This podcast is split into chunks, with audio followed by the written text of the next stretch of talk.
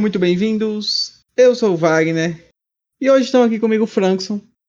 Opa, e aí pessoal? E Stefânia. Oi. E mais uma vez Ricardo. Liguei, meu povo. Hoje a gente vai falar da primeira parte da terceira temporada de Shinjeki no Kyojin. Nessa saga que a gente vem tendo aí de fazer a recapitulação de cada uma das temporadas para o lançamento da segunda parte da quarta temporada que está se aproximando a galope. Falta pouquinho mais de um mês, então assim, tem pouco tempo até esse lançamento e que estamos todos assim, hypadíssimos. Será o nosso grande momento como otaku a quarta temporada de Shingeki no Kyojin parte 2, porque a gente espera esse danado desse mistério final há muito tempo. Então, como a terceira temporada é dividida em duas partes, parte 1 e parte 2. Esse podcast, esse episódio, será focado na parte 1. E aí, lá no final do mês, a gente fala da parte 2. Então, vamos começar falando da parte 1, que é que a gente meio que batizou aí de, de arco político. De Shinjaki no Kyojin é um arco diferente do, de todos os outros. Para mim, de fato, se fossem pegar e dividir todas as temporadas, essa é a mais diferente, a que traz questões mais diferentes. E pelo menos para mim, é bacana a gente ver essa questão que para mim é o que é mais difundido aqui, principalmente no início da temporada, que é eles lutarem contra outros seres humanos. Até então as lutas eram sempre humanos contra titãs ou titã contra titã. E agora a gente tem sempre humano contra humano, os titãs meio que, entre aspas, somem. Eu achei isso muito interessante. Quero ver o que vocês acharam. E aí, Stefânia, o que, que você achou? Iniciozinho, eles sendo ali perseguidos pelo povo lá de dentro das muralhas, os canalhas. Canalhas, mil vezes canalhas. Mil vezes assim, canalhas. É uma coisa que eles já introduzem na segunda temporada com a figura do pastor Nick, né? Que é o cara que sabe muito e não revela nada. E desde a segunda temporada já fica com o cara, tipo, quantas informações dentro das muralhas estão sendo escondidas da gente. E com a gente eu quero dizer o reconhecimento, porque eu me considero parte dele. Perfeito, eu tô 100% com você nessa. Aí já fica essa, essa pulguinha, mas eu não esperava, tipo, quando eu tava vendo, que fosse ter uma primeira parte assim tão focada somente dentro das muralhas. E essa relação da família real, dos nobres e essa galerinha aí do mal. Aí, o que eu acho interessante é como a primeira frase dessa temporada que o Eren fala. É tipo, é literalmente a primeira cena. Ele tá assim, putaço, Deus sabe por quê. E ele fala assim: além das muralhas há um mar, mas o que há depois do mar? E eles mostram que ele tá literalmente numa praia, parece assim uma gaivota, e você fica, meu Deus, o que vem por aí? Já é um spoilerzinho da segunda parte da terceira temporada. Mas, enfim, eu fiquei o que será que, que vai acontecer? Porque ele tá assim. Inclusive, coisinhas... eu não me lembrava que a terceira temporada começava desse jeito. Já, já fazendo referência à, à conversa que ele tinha com Armin sobre o mar e etc. Sim, tipo, é, é, tipo, essa primeira cena da terceira temporada é praticamente a última cena dela, da, da terceira temporada. Então, eu acho legal como né? começa. Conceito, entregou o conceito. Essa temporada a animação tá milhões, eu simplesmente amo. E aí a gente é introduzido assim nesse início com a galerinha os antigos cadetes, agora são o novo esquadrão do Levi.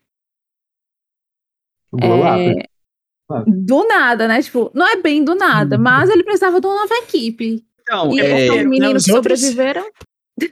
Com essa relação a, a, ao do nada, eu me senti um pouco assim no início dessa temporada, com relação a, ao quanto o anime corre. Porque uma coisa que a gente já comentou antes é que Shinjeki no Kyojin é um anime que, em poucos episódios, muita coisa acontece e geralmente muita coisa relevante.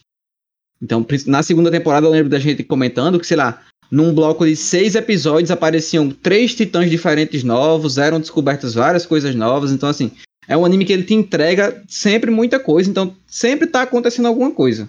É muito raro você ter um episódio que você olha e fala, ah, esse episódio aqui, pelo amor de Deus, não se viu nada, não, não trouxe nada de novo, não, não, fez diferença nenhuma. Muito raro. Aí, é, essa coisa do, do, do, meio que ser um pouco apressado ou do ter coisa demais acontecendo, me pegou um pouco no início dessa terceira temporada, porque eu achei, por exemplo, um pouco corrido demais a questão deles estarem sendo perseguidos pelo pessoal lá que comanda as muralhas. Então, assim, foi, foi meio que, pra mim, entre aspas, do nada. Porque a temporada já começa assim. Já É. começa com, com eles sendo avisados de que é o seguinte: a gente agora tá sendo perseguido. Os caras lá prenderam o Erwin, querem inclusive matar o Erwin. A gente agora é, é- é- é- Como é que se fala? Foragido. Foragido, exatamente. Se pegarem a gente, vão, vão prender a gente. E estão querendo acabar com a gente. Tipo assim, não há, ao meu ver, um. Não que não houvesse é, sentido nisso. Mas pra mim falta um pouquinho de desenvolvimento. De, vo- de você levar. Trazer essas pessoas que estão lá querendo fazer isso. E, e- e pelo menos mostrar alguma coisinha dele se arquitetando, se arquitetando, alguma coisa assim. Mas não. É no seco, a temporada já começa assim, é uma coisa estabelecida, você só aceita. Então, não é uma coisa que em Shingeki no Kyojin acontece muito, pelo menos ao meu ver, hoje vendo a obra de modo geral, coisas que você só tem que ver e aceitar. Geralmente essas coisas elas são discutidas mais à frente, né, num primeiro momento, quando você só vê e aceita, mas geralmente lá na frente ele traz uma explicação do porquê que aquilo aconteceu. E isso aqui eu não acho que vai ter na quarta temporada. Eu não acho que na quarta temporada, na, na última parte, eles vão voltar pra mostrar porque que esses caras fizeram não faz nenhum sentido. Então, assim, é, é uma coisa que pra mim destoou um pouquinho do, do, do anime e que foi uma coisinha que eu me. Como é que se fala? Me incomodou um pouco, mas assim, é só pra, pra de- deixar esse, essa coisa, porque como a gente geralmente não fala mal de Shingeki no Kyojin, eu acho interessante quando eu acho alguma coisa ruim pra falar, falar. Inclusive, isso aí é percebido pelos próprios personagens. Quando o Connie tá conversando com o Eren, ele fala que há quatro meses atrás eles estavam em uma situação e agora eles são do Esquadrão Levi e eles foram promovidos muito rapidamente. Então, não é algo que só a gente tá percebendo. Os próprios personagens reconhecem isso de alguma forma, né? Isso um pouco mais para o final dessa temporada, onde isso é comentado. Eu acho que essa questão do governo e atrás dele ser muito rápido, muito abrupto, né?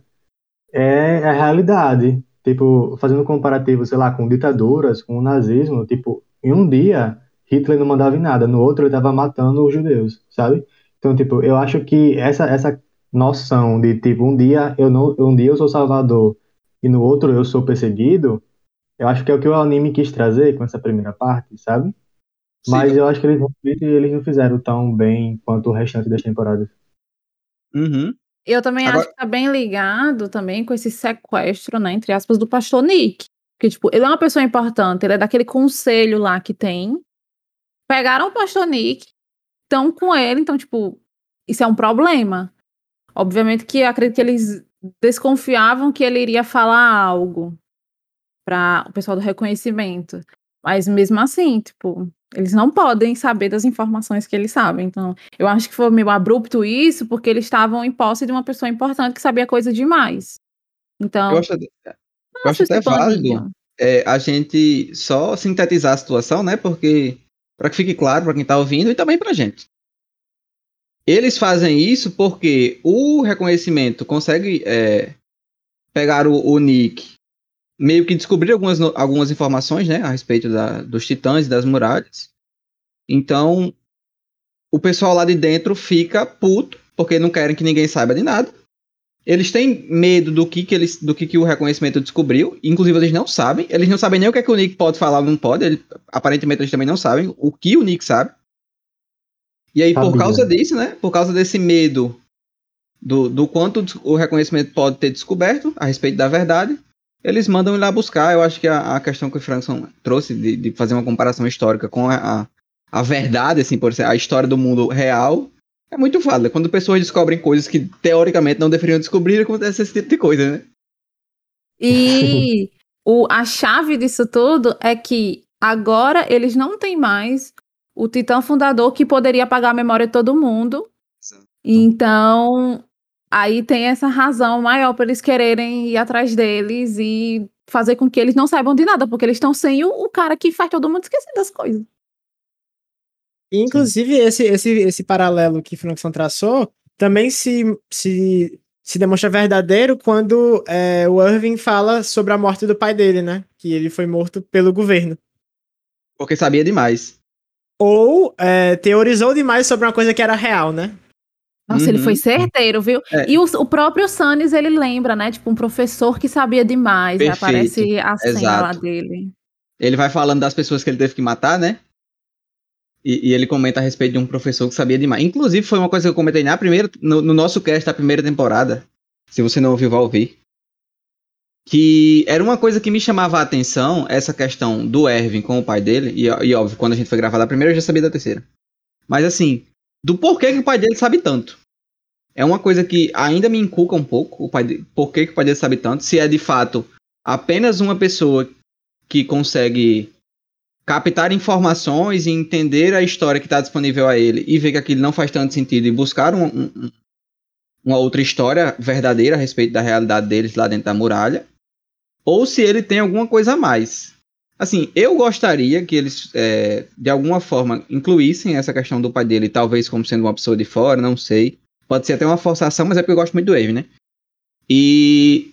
Ou, mas se ficar só o pai dele como sendo essa pessoa meio que esperta, né? Que, que manja das coisas, que tá ali com, com a capacidade de, de sintetizar informações maior que as outras, também acho bacana, mas é uma coisa que me inculca um pouco o pai dele ser tão certeiro na análise que ele faz da realidade que eles vivem lá, sabe?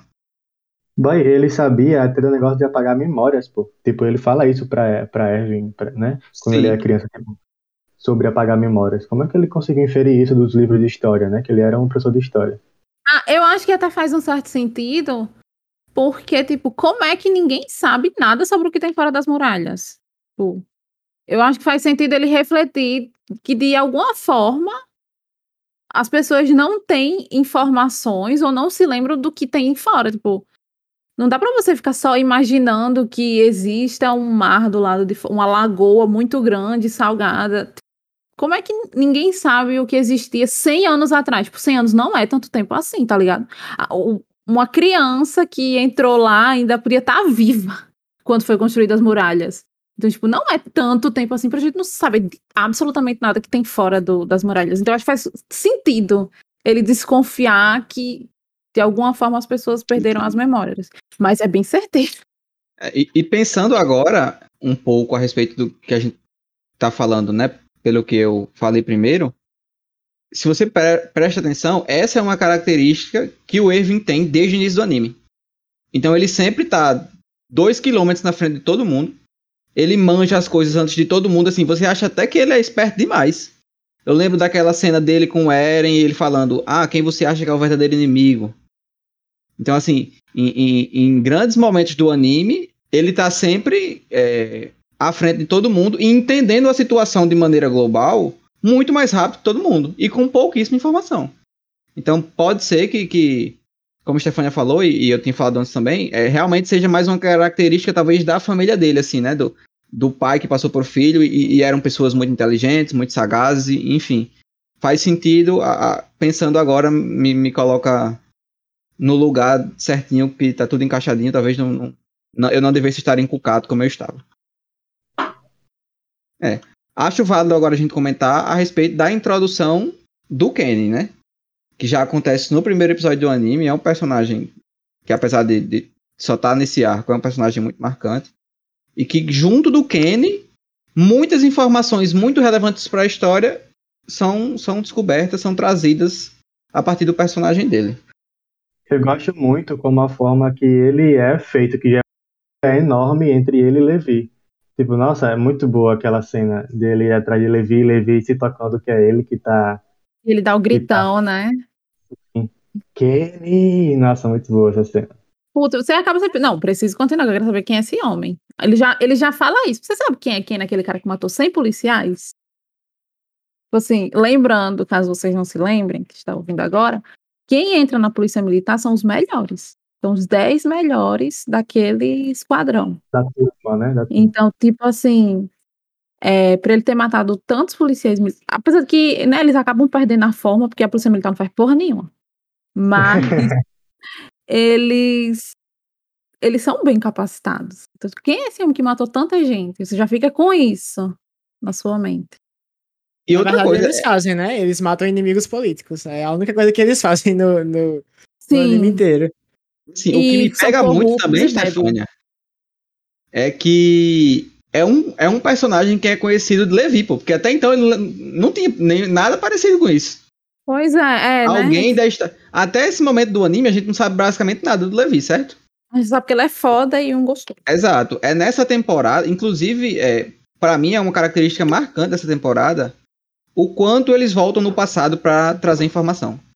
Então eles contam a história do Levi, a, a história, né? Que na temporada passada tinha o, o seu passado desenvolvido ali junto com a, Ymir. a Ymir. Só que aqui tem muito mais história para contar. A gente tem o Kenny sendo desenvolvido, a gente tem as informações a respeito do Eren, como que ele virou titã. A gente tem toda a questão da família real. Então, assim, é, é uma temporada quase que. que de, não, eu não vou dizer flashback, porque pra mim flashback é, é- pode ser até uma questão de termo, mas assim, é, é mais curtinho. Aqui não, eles voltam pro passado e deixam lá, tá ligado? Eles trazem muita informação do passado, muita informação mesmo. Então, assim, eu adorei essa temporada, principalmente por isso, porque eles desenvolveram muitos personagens e o anime consegue, ao desenvolver seus personagens, desenvolver a trama. Então, eles fazem esse casamento perfeito de quando um personagem está sendo desenvolvido, quando a gente está trazendo mais informações a respeito dele, essas informações elas são relevantes para a trama geral do anime, pro, pro fio condutor que, que vai levando a história para frente. Até Já que mesmo- o Shinji faz isso desde sempre perfeitamente. Desculpa, Ricardo, pode falar. Até mesmo a Mikasa, que agora a gente descobriu o porquê que ela teve aquele imprinting, digamos assim, na, na, na primeira temporada com o Eren, né? Que tem tudo a ver com o passado de Ackerman. Com o passado de Ackerman, não. Com a família dela, né? Que é lá onde ela tá inserida. Que agora, foi, como você falou, foi mostrado, né? O que, o que, que os Ackermans eram para, para os reis e o, o motivo de tudo aquilo ter acontecido. Então, até essa personagem que do meu ponto de vista, é deixado um pouco de lado em nível de desenvolvimento da história, também teve um, um pequeno desenvolvimento. Perfeito. É, aquilo que eu havia comentado com vocês, eu acho que é válido a gente comentar, que é a questão de nessa temporada os personagens principais precisarem o que eles chamam lá no anime, né, de sujar as mãos. Então eles precisam lutar contra outros humanos. Isso se dá principalmente porque quem vem caçar eles são outros humanos, né? Então não é mais o Rainer, não é mais. Então, a polícia militar tá lá e tá o esquadrão do Kenny, que pelo que eu entendi, é, são os- um, um pessoal que ele juntou lá da polícia militar do interior, né? É. Então, é, a partir de agora eles estão sendo caçados por pessoas. E se você é caçado por pessoas, você vai ter que matar pessoas. Então, assim, é uma coisa que mais ali pro início e, e também no meio do anime, é- essa tecla é batida, principalmente o Levi, ele fala, tá sempre falando isso. Vocês vão ter que estar dispostos a, a- a sujar as mãos e tudo mais. Até que tem uma cena que, que o Jean precisa matar um- uma pessoa para salvar o Armin. Então, Não, é o contrário. É, é o contrário. Armin que mata o- pra salvar Jean, né? O É, mas Jean- ele podia ter atirado, Jean, só que ele não teve coragem. Não. Faltou coragem. A progressão justamente. da cena é a seguinte: é, alguém da polícia militar eh, chegou na carroça que o Armin estava, aí o Jean vai e, e chega lá também e, e consegue render a pessoa, sendo que ele não consegue matar a pessoa. Aí a pessoa vai matar Jean e quem mata é, essa- era uma mulher, que não lembro qual. Não sei não lembro nem se ela tem nome na história. É, que- quem mata ela é o Armin. Então, tipo, depois ele vomita, porque ele fica em choque com a situação. E, e aí tem toda essa discussão aí com o Levi de, su- de sujar as mãos. E sobre o que é ser bom e o que é ser mal, né? Eu acho legal isso. É, Tipo, a mim foi, foi a primeira pessoa que fala sobre isso, né? De tipo, ah, a gente, a gente somos criminosos, o que a gente tá fazendo é certo? Tipo, quem diz o que é É. certo? E ele até fala, ah, eu aposto que aquela pessoa que. Porque ela, ela, ela Hesitou ela. travou. É, ela travou na hora de atirar no, no Jean. Ela cogitou não fazer aquilo. E o Armin vai falar, ah, eu aposto que era uma pessoa gentil. Eu, tipo, ele também é uma pessoa gentil, né? São as circunstâncias que levaram eles a fazer o que eles estão fazendo. É, Eu acho isso isso. interessante porque mostra que não é preto no branco. Assim, o anime tá longe de ser preto no branco. Ele é um- uma mistura muito grande das duas coisas, pra ser bem honesto. Mas como nessa terceira temporada a gente ainda não tinha as informações da quarta, então assim, é, pensando só aqui na terceira e, e, por exemplo, uma pessoa que não sabe das coisas que acontecem mais, a- mais à frente, é um bom traço para mostrar que o pessoal do, do do esquadrão de reconhecimento, da tropa de reconhecimento, eles não são totalmente assim, bonzinhos, sabe? Tanto é que a Range e o Levi torturam os policiais para saberem a, a, a verdade a respeito da família Reis. Tortura o E- Sunnis lá, coitado. Eu fiquei, tipo, bem tortura incomodado, sabe, nessas cenas, porque é uma tortura real oficial, não, não é brincadeirinha. Ai, boy, diga aí arrancar a unha da pessoa, que horrível. Sim. E, e outra, ele, ele, Levi, se mostra ser uma pessoa já experiente. Porque ele É. fala que se a pessoa não falou depois que arrancou a primeira, ela não vai falar mais, independente do que você faça. E aí, por causa disso, eles enganam o Sanis e fazem um teatrinho, um jogo psicológico com ele com- fazer com que ele fale. E ele acaba revelando tudo. A gente tem as primeiras revelações do que, que o povo sabe e o reconhecimento ainda não sabia. Perfeito. Que, assim, eu acho que. Teoricamente, a, principal descoberta dessa temporada, que meio que, que é a balizadora pra tudo que acontece, é que a rainha oficial é a história. É, e o rei lá é falso. Inclusive, eu ficava achando que aquele rei falso tava morto. O homem nem se mexia, o homem não piscava. O homem só ficava com a Oi. mão assim no coisa. Eu fiquei, meu Deus, será que esse homem tá morto? Eles, eles coisaram pra diminuir o orçamento, pô. Pegaram a mesma cena e repetiram em vários episódios. Porque Tudo tem. Eu ficava, será que esse homem tá morto aí? Botaram só o corpo dele aí sentado? Não sei. Eu esperava uma coisa assim. Eu espero O bicho era literalmente um fantoche, né? Assim, da, da nobreza. É, literalmente. Pois é. É trazido depois disso um desenvolvimento a respeito do passado da, da história, da questão. Boy, fiquei muito mal, pô, com, com a mãe dela que não tava nem aí pra ela. Nossa, Vocês não que ficaram, não? mulher horrível, né? Eu fiquei. Era horrível. E ela Ela- abraça, dá um empurrão na menina quando a menina abraça ela. Que horror. Boy, sabe o que é pior pra mim nessa cena? É que a história ainda fala assim: eu fiquei muito feliz porque foi a primeira vez que a minha mãe fez alguma coisa pra mim. Boy! Sim.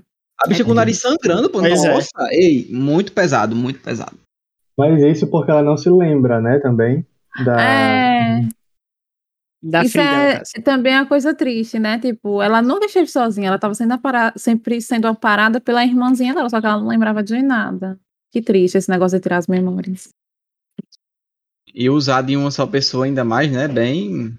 Porque assim, quando você usa em todo mundo, pelo menos meio que você foi justo, né? Não é uma justiça muito bonita, mas você foi todo mundo, tá fudido igual. Mas uma só pessoa aí não é muito legal, não. A coitada da, da, da história sofreu muito.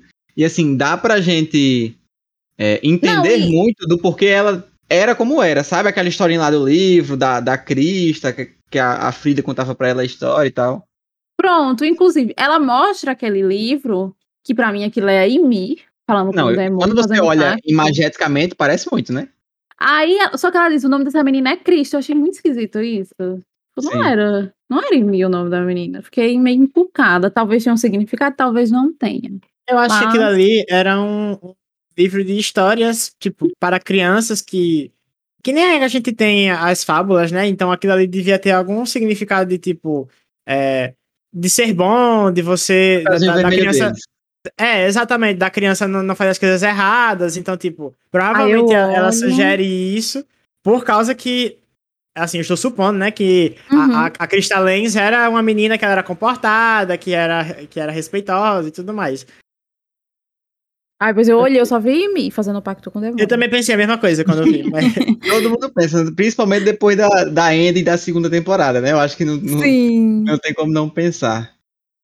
Uma outra coisa relevante que acontece mais ou menos aí nesse episódio é que é dito, né, a respeito do plano do Erwin de colocar a Historia como verdadeira rainha e derrubar o governo. Então aqui nós temos um, um golpe de Estado sendo armado para que os falsos governantes saiam e a Historia assuma como rainha e obviamente junto a isso, né, você tem toda a questão do, do reconhecimento voltar a ser um, uma força militar legal. O go- Um golpe de Estado que, que você respeita. É isso.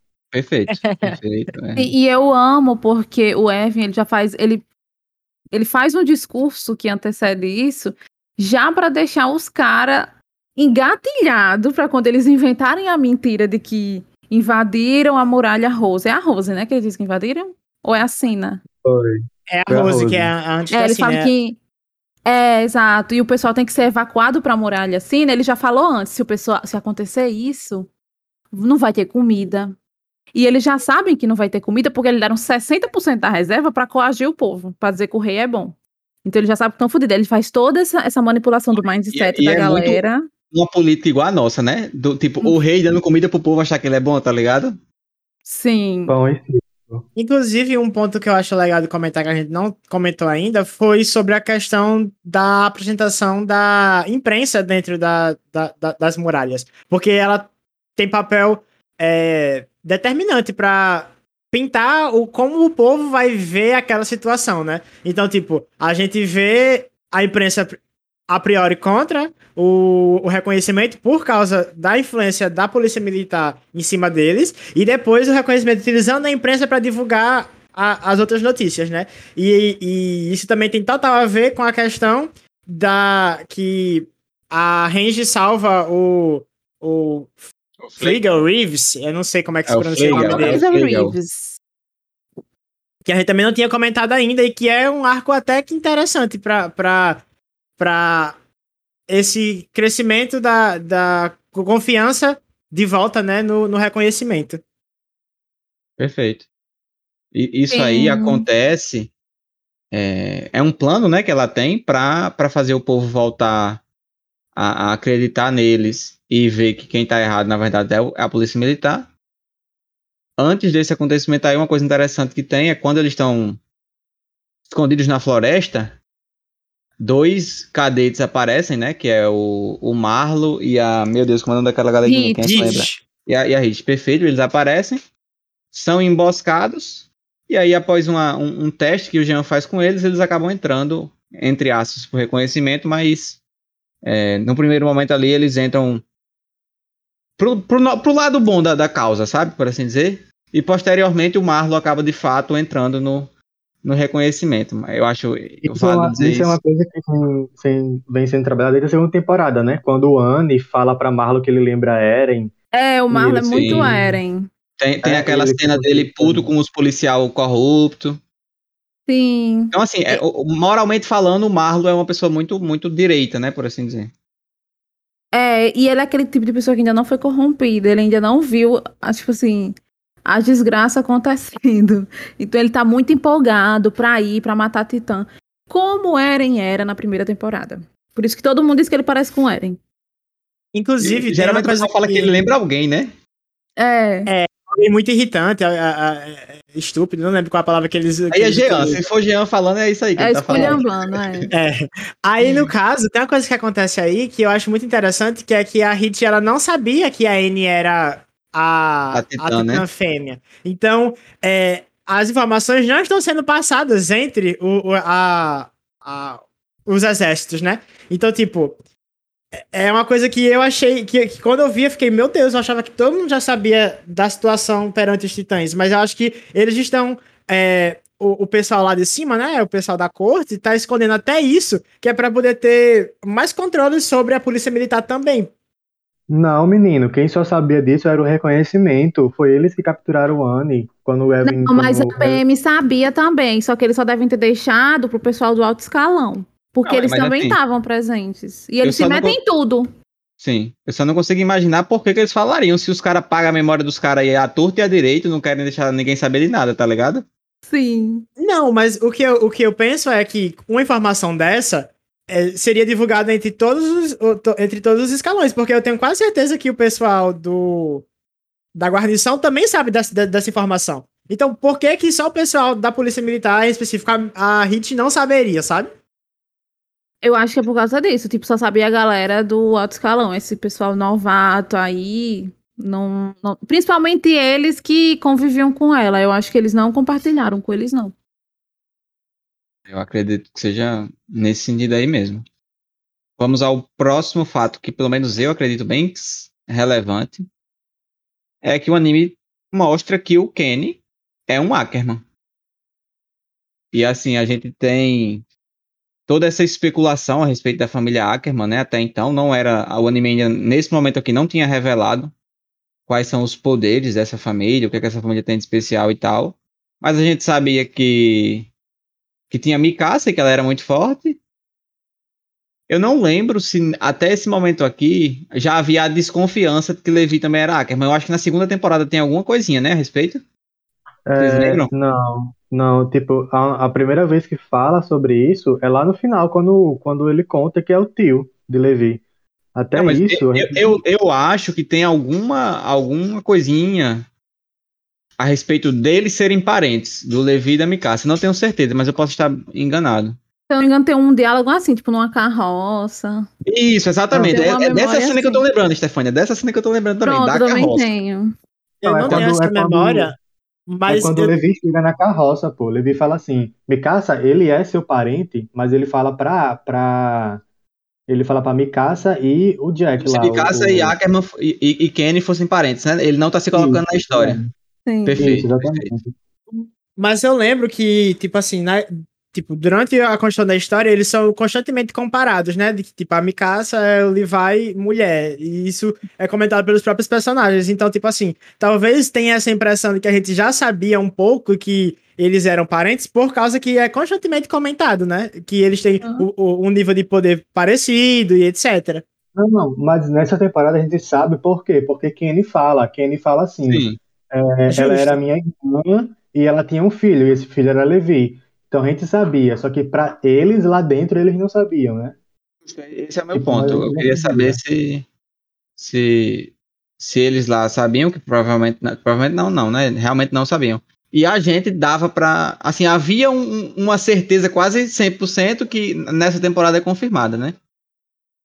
Por fim, a gente tem aí aquela conversa do Erwin com o encarregado lá da. Acho que é da guarnição, né? Aquele boy? Que eu não tô lembrado o nome dele. Mas, Não, mas- antes disso, antes disso tem uma, tem uma, é que Eren se lembra numa conversa de entre como é que é? Entre o encoraçado e e e Imi que que ele lembra que Sim, se é.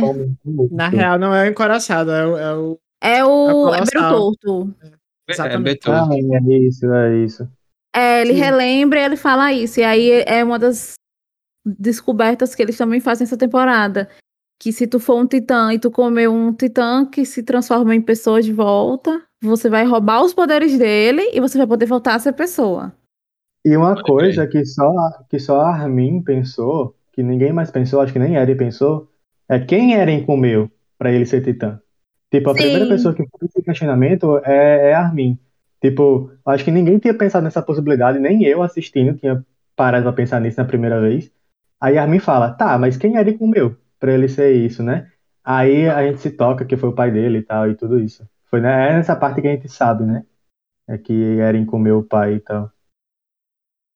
informação que também é trazida nessa temporada. Inclusive, é, trazendo pra gente um desenvolvimento a respeito de um personagem que eu acho que ninguém imaginaria que fosse ser desenvolvido, né?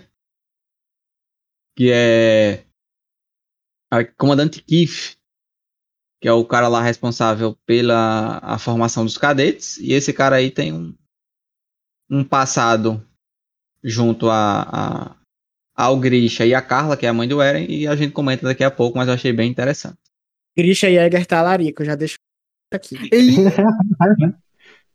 É, voltando à informação que eu estava trazendo, que o, o, o Erwin fala lá para esse comandante da guarnição, que eu não estou conseguindo lembrar o nome, que deixou o Pix encarregado de alguma coisa.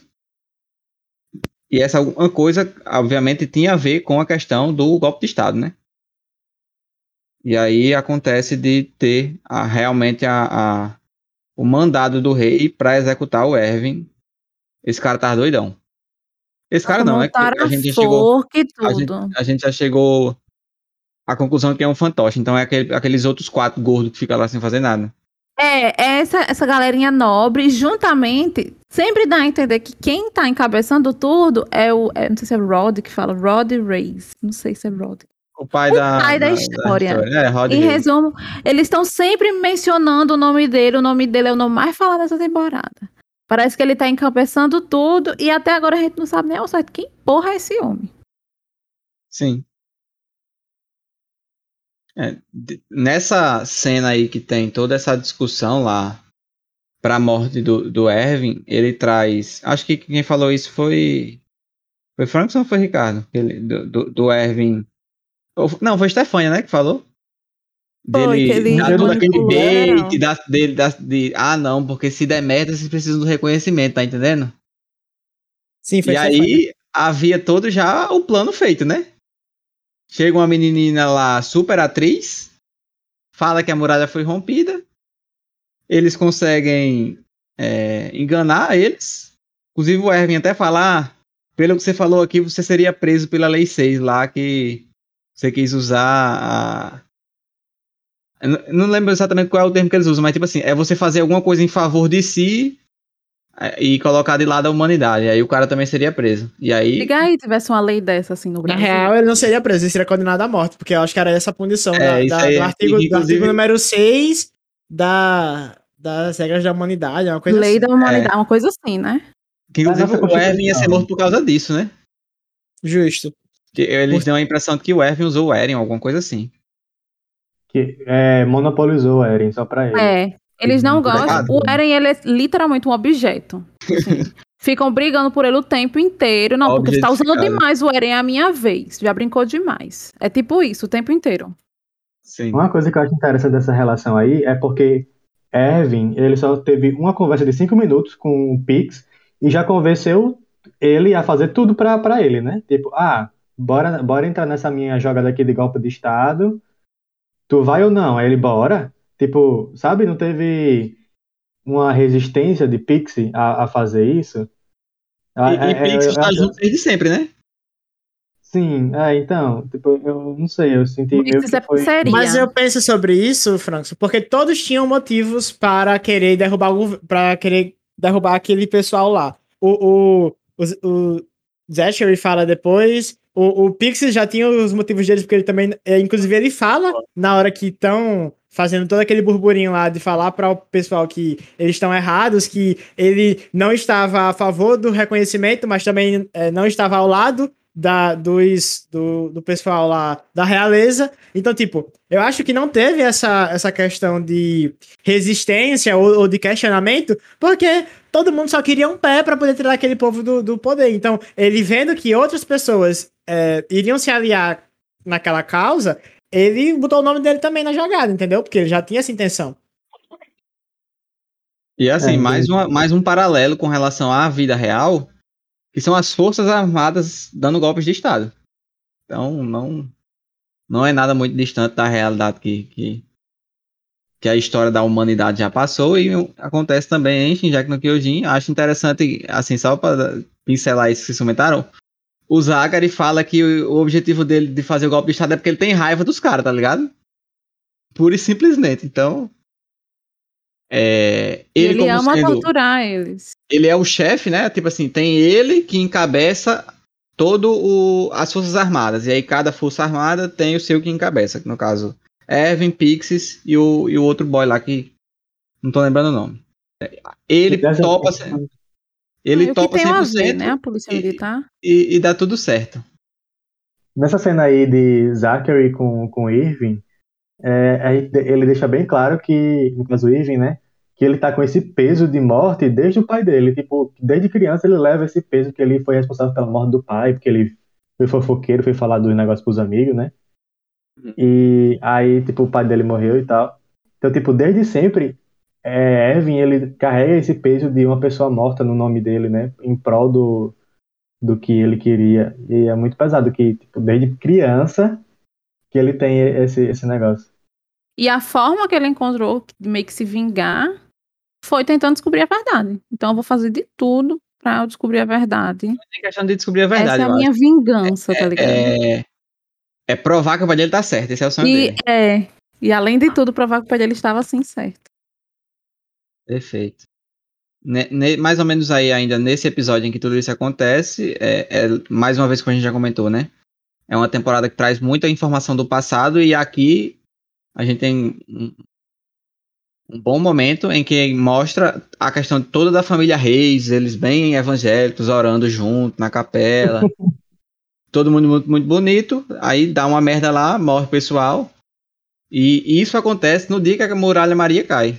Então, a, a história que se conta é que. Que ironia. Então, a- é que por causa disso aí, uns vândalos, né? Uns ladrões e tal.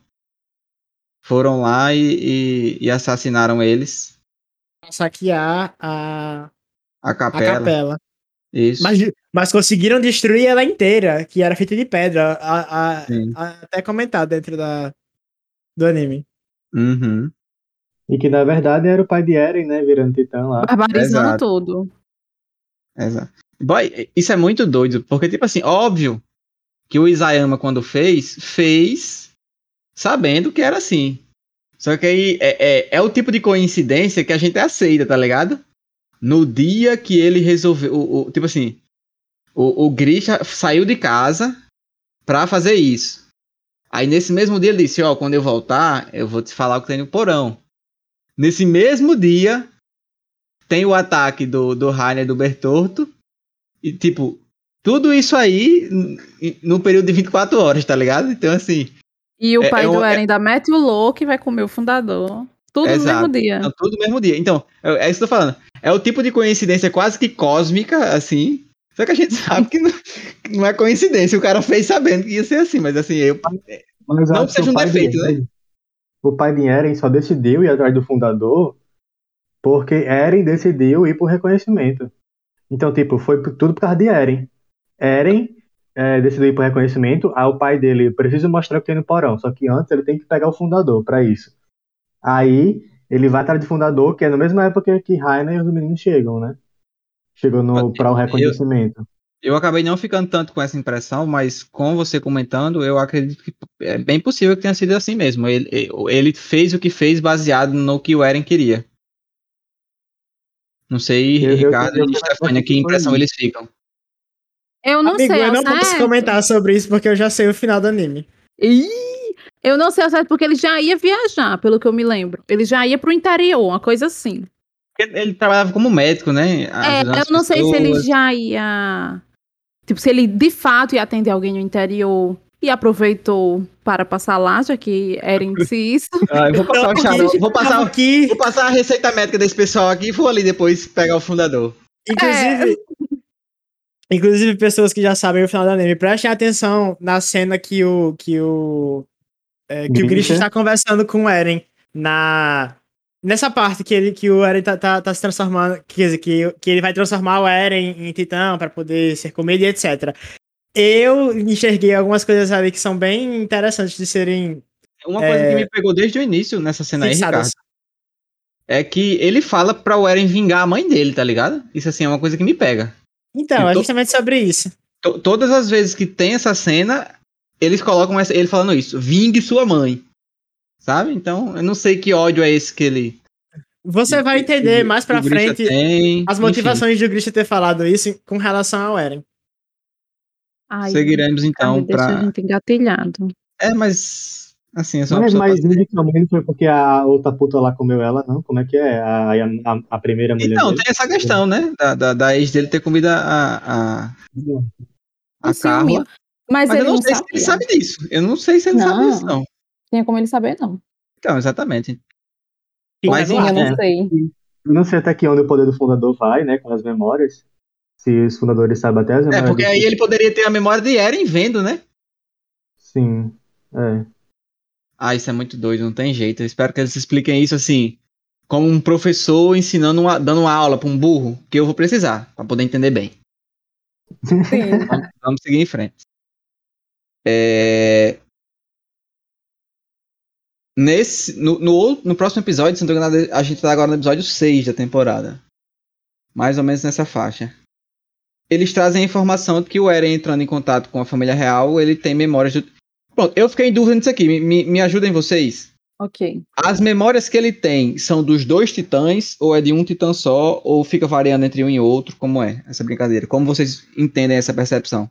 Eu entendo que ele Eu tem de todos os titãs. É né, a memória da passados. pessoa pra mim. É a memória daquela É, pessoa. pra mim, Da é pessoa que ele que comeu. Titã. Então, Isso. por Exato. exemplo, ele tem memória do Grisha e do Coruja, e tem memória, por exemplo, da Frida e dos outros reis que comeram antes dela. Seria É. mais ou menos isso? Bicho, Eu ele vê, ele se vê na Frida. Ele se olha no espelho e ele tá no corpo dela.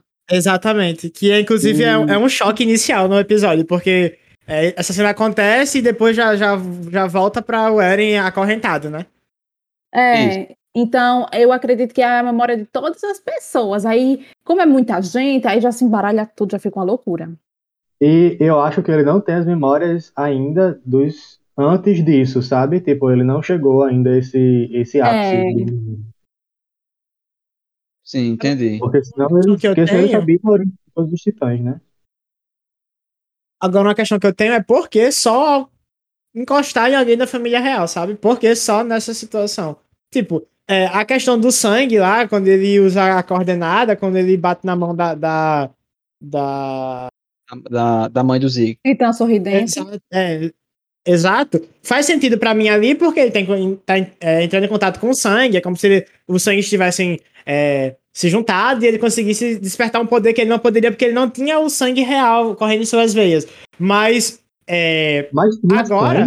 só- Eu, eu não Foi- lembro de sangue, não. foi, Ele tá foi- machucado. ele tá machucado e ele, tipo, e o que é comentado é que posteriormente é que ele, ao entrar em contato com o sangue real, ele teve essa essa Mas não, mas a Os- Titã tava machucada. Não, ele.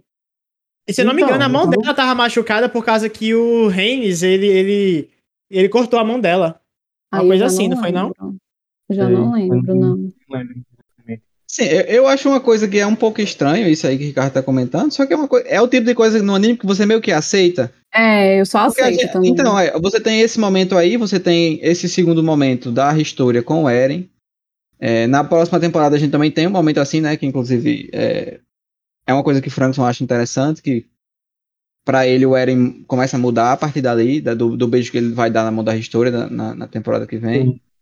É. Então, assim, é, a gente só aceita. O Eren toca no pessoal da família real, ele lembra das coisas.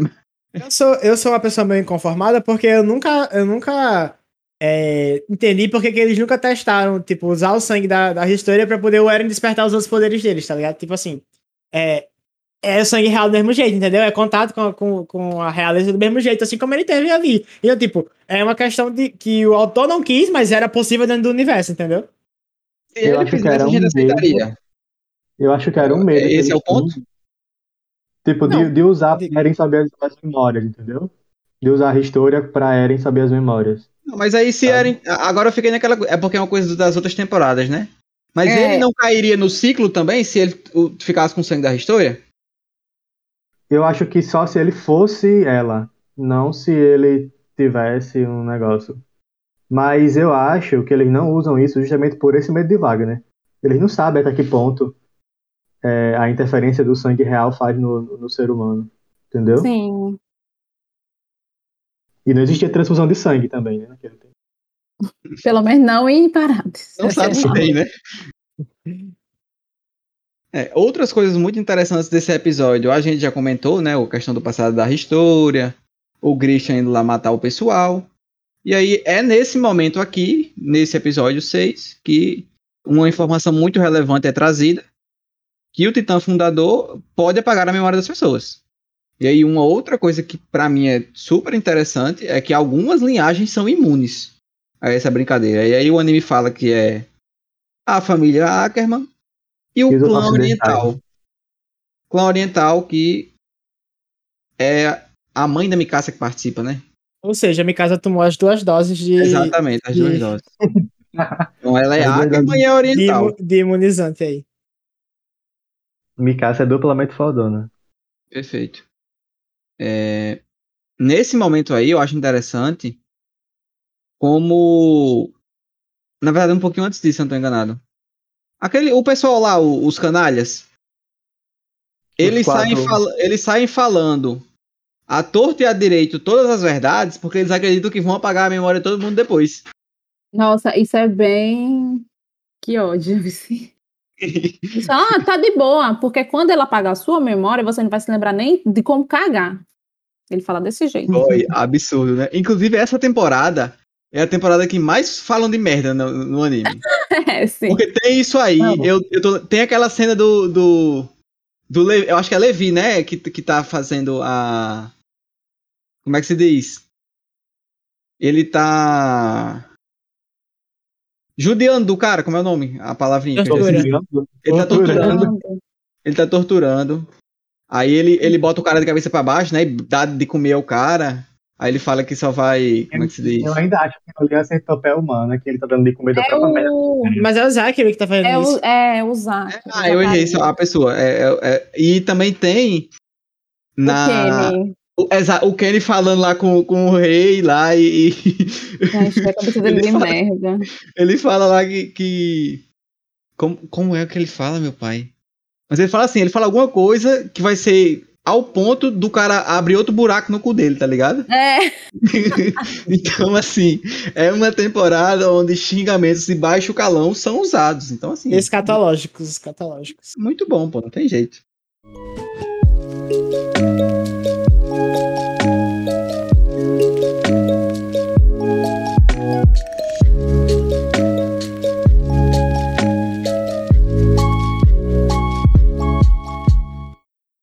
Acho que vale, vale uma, uma citação aqui do Erwin, que no anime ela já é, é refutada, mas para mim é muito legal.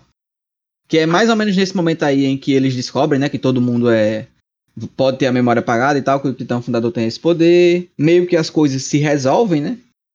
Isso depois do golpe militar já, né?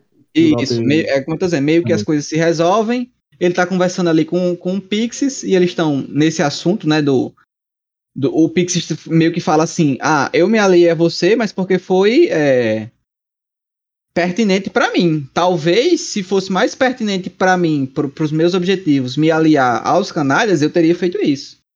E aí eles entram aí numa conversa a respeito da, da, da humanidade, do quanto a humanidade se mata e até que ponto eles vão. E o Erwin fala, né, que humanos continuarão a lutar entre si até o dia que tenha sobrado um humano ou menos. Já imediatamente após isso, o Pix já fala, ah, eu esperava mais de você do que essas frases de efeito, batidas e tal. Eu concordo que é uma frase de efeito batida, inclusive assim, pra mim tá um pouco abaixo do que o Erwin é capaz de fazer e, e- de falar e de se expressar, porque pra mim ele é o que melhor faz isso no anime inteiro. Mas assim, eu acho interessante essa reflexão pra realidade do anime. Porque pra mim isso aqui é, trata a respeito do que até hoje eu entendo sobre o que é Shinjeki no Kyojin. Sobre essa questão, óbvio, a gente só vai descobrir isso mais pra frente, mas aqui provavelmente você já assistiu. A questão do ciclo de ódio. Então, quando ele fala que os humanos lutarão entre si até, até que só tenha sobrado um ou menos, pra mim ele tá falando disso. Do quanto o ódio vai fazer as pessoas continuarem lutando e continuando esse ciclo até que não sobreviva mais ninguém, todo mundo se mata.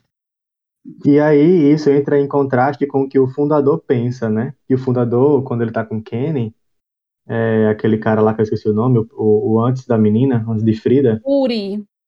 Uri, né? Ele fala que a violência que trouxe Kenny até ele, mas o que fez Kenny ficar não foi a violência, né? Foi, tipo, a, a bondade que ele viu em, em- nele, né? Então, tipo assim, é meio que o, o contrário do que o fundador quer, do que o cara dentro da muralha quis. Sendo que, é- que é só o que acontece. É, é só violência atrás de violência dentro da muralha. Ele Sendo que também não faz nada, tá ligado? O bicho só vive por um ideal que ele coloca dentro da mente de todo mundo, mas ele não faz nada. Fica fazendo palestrinha lá na igreja dele pro pessoalzinho do, da bolha dele, mas pra população, assim, de forma geral, ele não faz nada.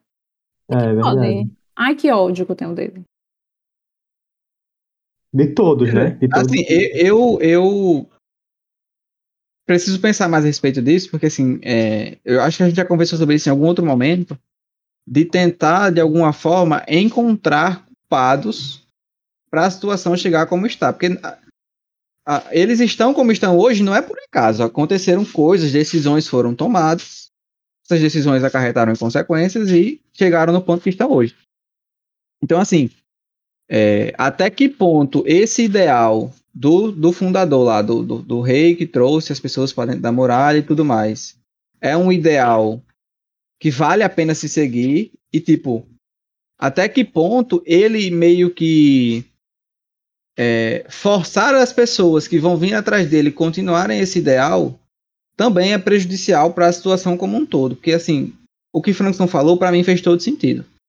Quando o, o Curi lá fala com o Kenny e ele mostra que talvez a solução para esse ciclo do ódio não seja mais violência, seja tentar buscar de alguma forma pacificar as coisas, é, e, e isso provavelmente é a melhor solução, me parece uma ideia muito muito amigável, sabe? Assim, bem no sentido de gosto disso aqui, gostaria que isso acontecesse. E é o que Ao a Armin mesmo- propõe também, né? Perfeito. Ao mesmo tempo, o que Stefania fala é muito real. Por mais que você queira buscar a paz, é, não dá para se atingir a, a paz, principalmente nesse sentido aqui dentro de Shinjeki no Kyojin, sem que você faça nada. Fica igual um pão lá dentro das muralhas sem fazer nada. Então, assim, é difícil. É, a gente fica num, num, numa sinuca de bico. Beleza, eu acho que, que realmente violência não vai resolver muitas coisas, não. Mas não fazer nada também resolve? Então é, é, é, é complicado, é difícil de, de, chegar num denominador que, que a gente consiga resolver essas coisas. Então, assim, hoje eu ainda tô mais com o Stefania, do tipo, beleza, não gosto do rei, acho que as atitudes que ele, que ele tomou, por mais que com boa vontade, inclusive o Curi fala isso, né? Ele fala, é, eu pensava que. Na verdade, ele fala assim: o paraíso que eu imaginei não é bem o que eu achava que seria. Que, pelo que dá a entender, né? Quando o, o fundador lá, o primeiro rei, veio para dentro das muralhas, o que ele queria fazer era um paraíso, se é, se é possível, para aquelas pessoas que vieram com ele. Mas não. Tá longe de ser isso. Beleza. O que se segue então a partir daqui é a tropa, junto de Levi, indo resgatar Ué, Eren né? e Historia. Lá dentro de uma cabine, um porão, sei lá o que nada era aquilo. Que ninguém sabia que existia, o anime mostra nesse momento. E, tipo assim, quando você olha no primeiro momento, o que já me pega é tipo. Esse cristal aqui não é o cristal da N, não? Tipo.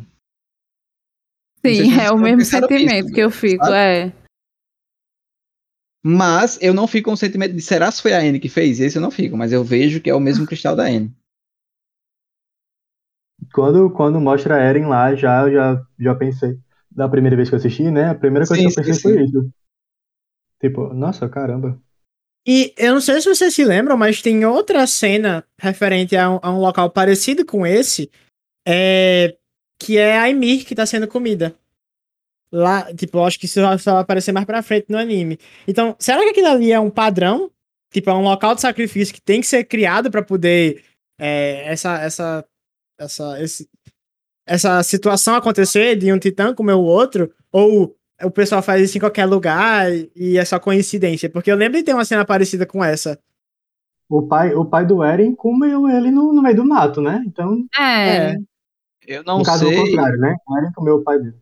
É. é. eu acho que isso aí tem mais a ver com questão de família real, né? Bem, bem provavelmente.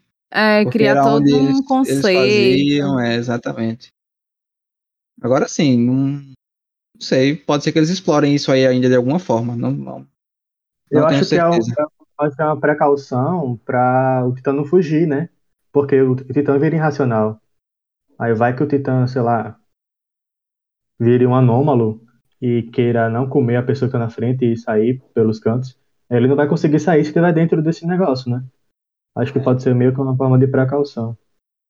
É possível que seja isso aí mesmo, mas assim, eu acho que o anime não deixa claro do porquê que eles fazem aquilo ali ali. Eu não sei se é pra fazer escondido e ninguém escutar os titãs se transformando.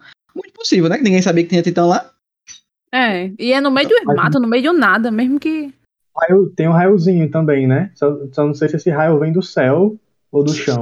A discussão do raio, mais uma vez. Vem do raio... céu, pô. Que o homem não, vê, ele até diz assim: caiu um raio, foi ali. Aí ele vai lá e vê o Eren lá no chão. Não, mas eu acho, tá que, eu acho que o raio é a, a partir da, da, que surge a partir da, da, né? da, da, pessoa que tá se transformando. Por causa que, tanto do Eren quanto da, da Amy, que a gente vê, já viu isso no anime, tipo assim, por mais que dê a impressão de que tá vindo do céu, eu acho que, tipo, não vem do céu. Ela é, é uma bola de raio que surge ao redor da, da pessoa. Só que pra quando mim, o, o, o. chão, no caso que é o chão que é a pessoa onde tá, né? Onde a pessoa tá. No caso, quando é o caso do Colossal, dá a impressão mesmo que ele tá vindo do céu. Desce um raio e que, e que vira Pode ser que no caso do Colossal seja assim, mas nos outros eu acho que não. O Colossal é muito que veio do céu. Eu tenho essa sensação muito forte. É, é. Fica, fica Isayama, cabe a você. Explicar aí. Nessa invasão, a gente tem, para mim, uma das, das cenas de ações mais legais, que é o Levi lutando contra o Kenny. A segunda vez, né, uhum. já. E eu gosto uhum. muito da trilha sonora dessa parte, que é um rap, tipo, não, não tinha tido antes no anime, pelo menos não que eu lembre. Eu achei bem interessante toda a luta, a questão da... A trilha sonora de Shingeki no Kyojin, assim, é entre as melhores já feitas, nunca deixa a desejar. Mas a... ainda me, me, me deixa mais feliz ainda com a diversidade que eles conseguem colocar dentro da trilha. E as lutas de, de, do Levi com o Kenny sempre são, assim, acima da média, porque a luta no, no, no segundo episódio dessa temporada que o, o Levi tá correndo pela cidade com dispositivo de locomoção 3D, é tipo assim, obra-prima, sabe? Também. Nossa, belíssimo, é, belíssimo. É bom. Animação a animação do Estúdio It é marca registrada deles. Todo anime que eles fazem é muito bem produzido. Então, assim, a gente tem vários bons exemplos disso. No Kyojin, Vinland Saga. Mais recentemente a gente tem a Vive, que foi aquele anime que eu até comentei com vocês, né? De uma robô que tem que ir lá salvar a humanidade e tal, tudo mais. Nessa temporada atual eles estão com Osama Ranking, que também, assim, não deixa a desejar em momento nenhum em termos de produção. Então é um anime que de fato tem um, um nível de produção elevado. Tudo que eles entregam, entregam com um grau de perfeição quase que, que, que, que 100% assim. E em Shinjek no Kyojin, eu acho que inclusive é por isso que muita gente é saudoso nesse sentido, de, de, de meio que não gostar tanto do, do, do, trabalho do mapa, porque se apegou muito ao trabalho do Studio It, é um trabalho, assim, simplesmente fenomenal. O, o que eles conseguem fazer é, é, é fluidos em níveis, assim, óbvio que em, não em escalas diferentes, mas em, em, estilos diferentes, porque o que se tem de melhor, do melhor, do melhor, do melhor, é o estúdio, o Fotable, mais recentemente com Kimetsu no Yaiba. Mas eu não acho que, que por exemplo, o It entregue menos. É porque lá é mais bonito, mas aqui eu acho que são níveis de animação muito próximos, é fluido, assim, quase água, água correndo, assim, sabe? É bem, ah, bem eu, tenho uma, eu tenho uma opinião impopular, mas irei deixar para quando realmente estivermos comentando sobre o momento em que acontece aqui.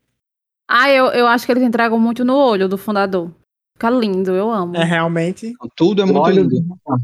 Os olhos em geral, muito bom. Olhos em geral, perfeito. Sim. Nessa cena em que eles vão salvar o Eren, é aquele momento em que ele meio que fica depressivo, né? Depois que, que, que tem as memórias e tal. E aí o bicho quer morrer. Sim, é até um pouco é. baseado no que a gente já viu dele hoje em dia.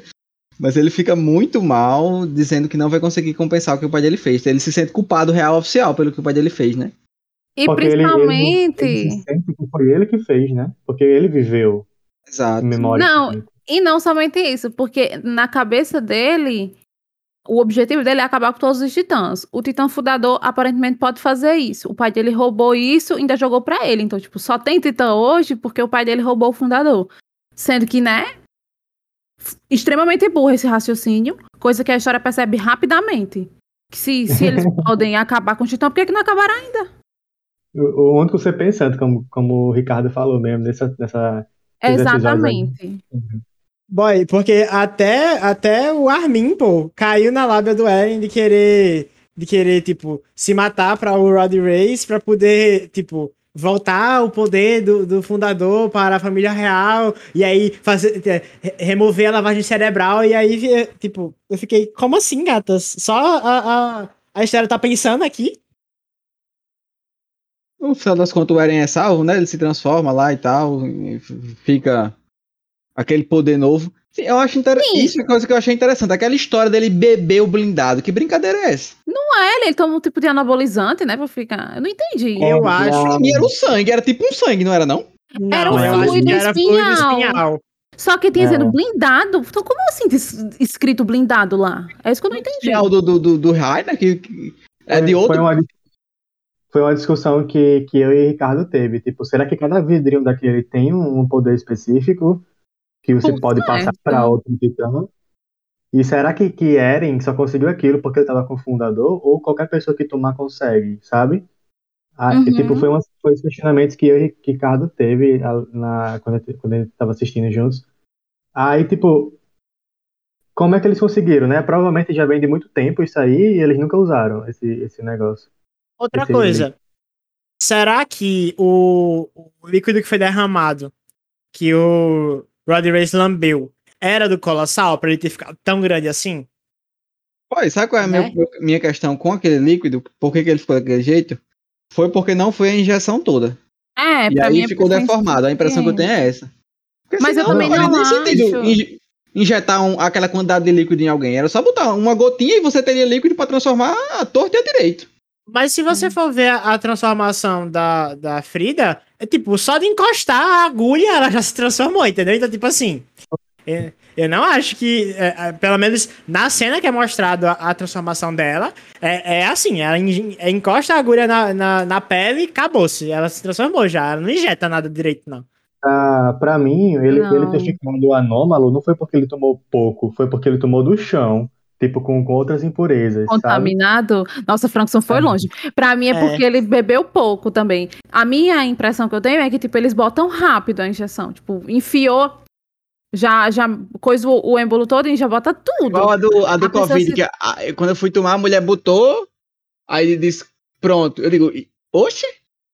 Um milésimo segundo foi a, a vacina do Covid, pelo menos comigo. faz- A mulher bota, acabou. Se não tivesse gravado, eu tinha achado que ela não tinha botado nada, mas eu gravei. Mas eu, eu tenho pra mim que eles falaram em algum momento que foi sobre é, tá, tá tipo exposto ao ar, exposto a, a impurezas, e não porque a quantidade, sabe? Mas Aí, é, pra mas- mim, Essa Não questão do faz exposto ao ar, sentido. que eu lembro, Frankson, é a Range falando que quando ele fica exposto ao ar, ele evapora. Ai, Mas, isso, né? enfim, a gente vai ficar aqui é, matutando e ninguém vai ter uma resposta clara. Cada um fica com sua teoria. É. Mas uma coisa que pra mim faz mais sentido é, tipo, não era do colossal aquele. Porque, tipo, não fazia sentido eles estão no subsolo e ele tomar o- a injeção do colossal. Ia ficar muito grande e ia barbarizar o subsolo. Então, True. pra mim é porque contaminou de alguma forma, ou porque ele tomou pouco, porque contaminou, como o Frankson falou, pra ele ter virado duas vezes o colossal. Mas não era pra ser o colossal, aquele pote, pra mim. Oi, vocês lembram da cena que ele tá no muro, aí ele tá agachado, as pernas agachadas, o tronco dele vai da base do muro até lá em cima, passando ainda um bocado. Eu fiquei, minha nossa, como assim? Aí a- as grande, entranhas dele grande. começam a cair por cima da muralha. Nossa, é nojento. que cena nojenta. E a cara dele, tá partida ao meio. Parecendo o jeans do Yu-Gi-Oh! Quem quiser pode pesquisar. Gente, ó, inclusive, é, é, assim, eu não tenho do que reclamar tanto da, do, dos CGIs do, do, do estúdio que fazia. É estúdio It, né? Mas esse, nossa senhora, é horrível, gente. O que é. Tipo assim, o personagem era pra ser feio, mas. Nossa, não, não, não, sem condições, sério. Tipo, a, a animação dele se arrastando é horrível, horrível. Tipo, Ah, é porque tá um 3Dzão, né? pior animação eu do pensava assim mundo. também. Eu pensava assim também. Revendo agora, eu já não achei tão feio, não. Eu Gente, é porque. Eu acho que, eu acho que, tipo assim, a nível de CGI, CGI do mapa dá um. Tipo assim, um, um- murrão tão forte na, na, na, na barriga do It que, assim, por isso que eu acho que é uma, uma opinião impopular. Que o pessoal odeia o CGI do, do, do mapa. E eu adoro, porque eu acho completamente integrado com a É, eu animação não tenho 2D. nada contra. Eu amo o CGI do mapa. Eu amo o CGI do mapa. Pra mim, aquela primeira cena lá do blindado foi muito boa. E ele todo em CGI, perfeita. Porque pra mim, assim, é, falando rapidamente de- desse tópico de animação, eu gosto quando o estúdio ele faz o 2D e o 3D integrados e bem feito. Eu acho que o, o estúdio anterior ele faz um 2D excelente, extremamente fluido, fuderoso, mas o 3D é assim, né? Tipo, completamente É. questionável. E futuramente a gente vai ver de novo que, o- que o Colossal também, quando ele tá fazendo as coisas lá com o Armin, horrível também. O mapa, eu nem percebia quando era 3D. Apesar de eu tenho o olho péssimo. E outra coisa que eu também odeio no, nesse estúdio é os cavalos correndo. Eu tenho ódio dos cavalos 3D, não sei vocês, mas eu não gosto. Eu acho que o que fica, o que fica de, de problema, assim, porque eu entendo porque as pessoas não gostam do, do- Eu gosto dos dois. Se você me pedir pra escolher um dos dois pra assistir, eu escolheria o do It. Justamente porque o It faz quase 100% do anime em 2D. E o 2D deles é assim, é- tá entre os melhores 2D que existem. O mapa, e aí, óbvio, a gente tem que entender toda a questão que houve de, de- do It desistir do anime, e de não, não haver estúdio que, que quisesse adaptar, o mapa foi lá. Não que ele seja um, um, né, um, um salvador da pátria, ó, obrigado mapa por ter adaptado. Mas ele foi o único estúdio que me de- meteu a cara, não, eu vou adaptar. Tinha pouco tempo para pouco tempo para fazer muita coisa, e aí quando você tem pouco tempo para fazer muita coisa, você tem que botar 3D, não tem jeito. E como o Ricardo muito bem comentou, eu concordo 100%. O 3D do, do, do mapa é um 3D que funciona muito bem. Eu mesmo não, não tenho muito o que reclamar, não. Me agrada mais o It pelo fato dele ser quase todo em 2D. O, o 2D me agrada mais que o 3D, mas zero a reclamar do mapa também. Gosto muito dos dois. Vamos voltar para a história. É, o Eren salva lá o pessoal e tal. E tem a, a decisão da, da Historia virar rainha justamente com o plano de não evacuar esse local que eles estão, que é Orwood, que é, é a, a área onde rola essa treta com esse 3D meio diferente aí do, do Rod Reis. Boy, é, é, o titã mais feio já feito.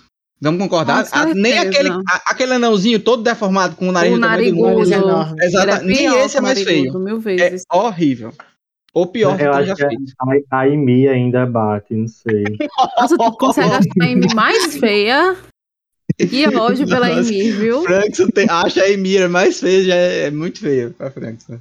E ela, e ela pessoa é bonita, né? Eu não sei que, por que fizeram isso com ela.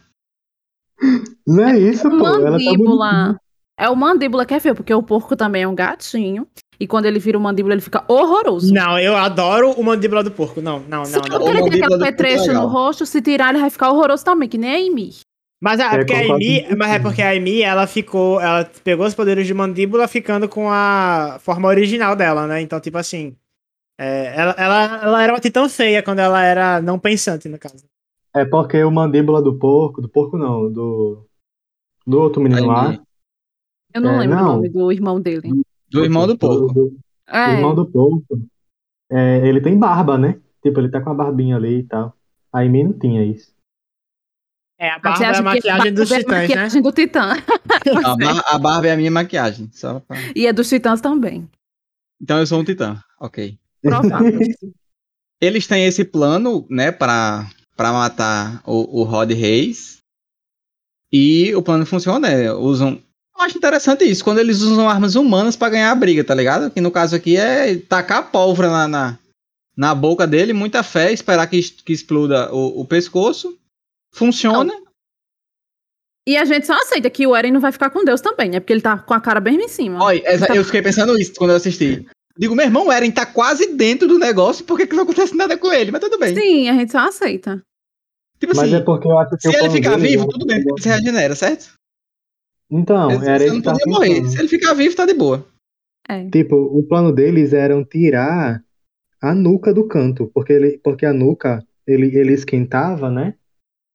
E aí a teoria do, do dele ter tomado o fluido de, do, do Colossal faz sentido, porque ele tem o mesmo poder do Colossal de soltar de soltar é, a, a quente, né? Sim. Então, tipo assim, eles queriam fazer aquilo para tirar a, a nuca dele, aí para alguém cortar, né? Que no caso foi Historia que cortou, que ela decidiu fazer isso, dar o golpe final. E eu acho que o plano deles, tipo, nunca foi matar ele ali naquele momento da explosão, entendeu? Não, mas ele uhum. morre naquele momento. Aí ele vira mil pedaços, aí tem que cortar os pedaços, mas ele morre. O, o... Não, o meu problema não é ele. O meu problema é o Eren, que tá de frente para ele. E que simplesmente, tipo, pra mim ele ia morrer junto, ele ia ficar com Deus junto. Porque ele leva tudo, tipo, vamos comparar o tamanho. O Eren é do tamanho da cabeça dele. Daí você já é, mas, por exemplo, eu acho que, que se História não tivesse cortado, aquela parte, ele não teria morrido, ele teria se regenerado de volta e voltado para ser um titã normal. Ah, eu entendi, dele. eu entendi agora. É, faz sentido. Mas mesmo assim, já não faz sentido o Eren não ficar com Deus naquele momento. A gente Mas só é aceita. É eu concordo, e é isto. Ah, e só um minuto. Nesse momento que ela corta ele, eu acho interessante que ela tem acesso às memórias dele. E Perfeito. aí a gente vê que durante todo esse tempo, o pobrezinho fica com pena dele nesse último momento. Ele lutou para que realmente o Titã Fundador fizesse alguma coisa. Então ele implorou pro pai dele, o pai dele não fez nada. Pro irmão dele, o irmão dele vai dar certo, agora vai dar certo. Aí o irmão dele muda completamente. Ah, pois Aí eu a, sou do time do Kenny, dele. que ele só ficava usando o pessoal mesmo. Não, ele só ficava usando. É, dava para perceber que ele não tinha o menor interesse em se tornar titã e ser o fundador. Mas, tipo, ele queria que alguma dessas pessoas conseguisse, entendeu? Fossem diferentes. Não, agora com minha filha vai ser diferente. Ela vai salvar todo mundo. E mais uma vez, não deu certo. Então eu fiquei com pena do bichinho. Essa questão que Stefania falou, eu acho que deve ser muito angustiante para eles. Deve não, deve ter sido, né? Porque é meio que você tem o seu irmão e você também tem o seu pai. E você e o seu irmão concordam que era para o seu pai fazer alguma coisa. Você pergunta pro seu pai: por que, que você não faz isso? Por que você não salva as pessoas? E ele não te responde a resposta. E aí você espera o quê? Que quando seu irmão for o detentor do poder, ele faça, certo? Quando Sim. teu irmão recebe o poder, tu descobre que teu irmão virou igual ao teu pai. É uma pegadinha muito grande. E aí, assim, é, é- eu acho que eu entendo o que a Stefania fala no sentido de que ele o tempo todo queria ajudar a humanidade. Todas as pessoas que pegam o poder do, do fundador, e eu acho isso muito interessante, porque geralmente quando tem esse tipo de coisa, aparece gente que não presta pra pegar o poder e fazer merda. Aqui não apareceu.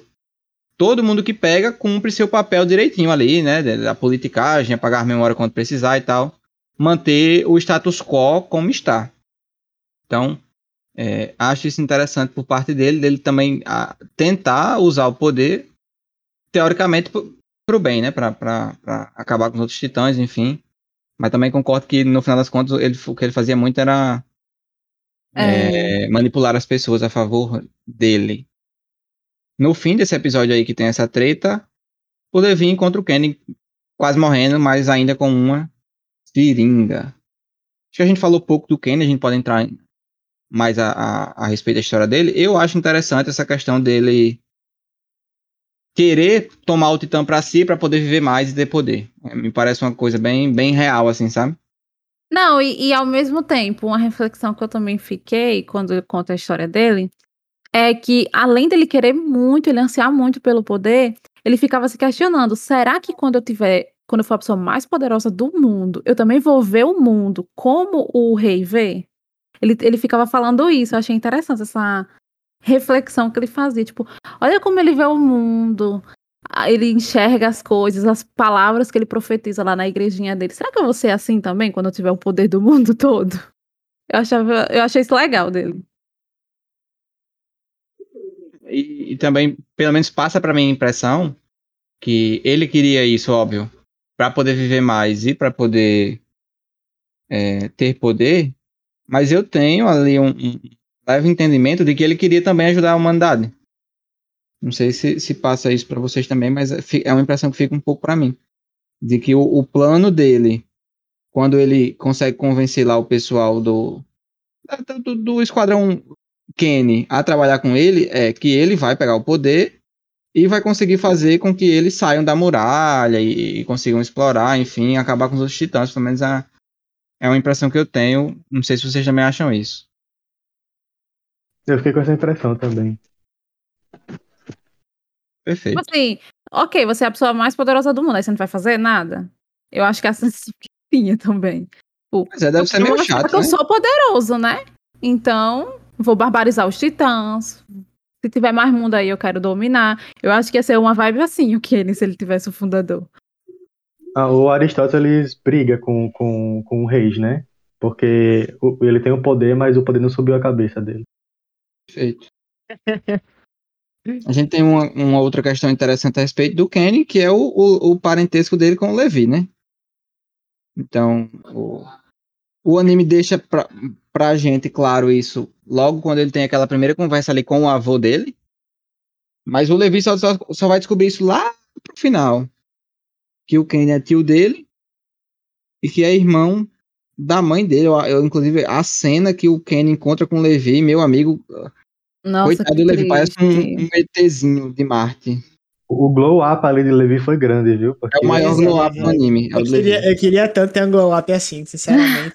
Porque é imoral. Não, Não, e a cabeça dele era enorme, gente, comparado ao corpo, por causa Bob. ele tava, ele tava desnutrido, né? Aí quando ele vai crescendo, a cabeça fica mais proporcional. Mas, gente, sinceramente, o que é aquilo, pô? É tipo, o cabelo dele tava grande, não sei. Tipo, é muito desproporcional o desenho. Muito feio, concordo. E assim, E é eu acho muito interessante. triste. Sim, perfeito.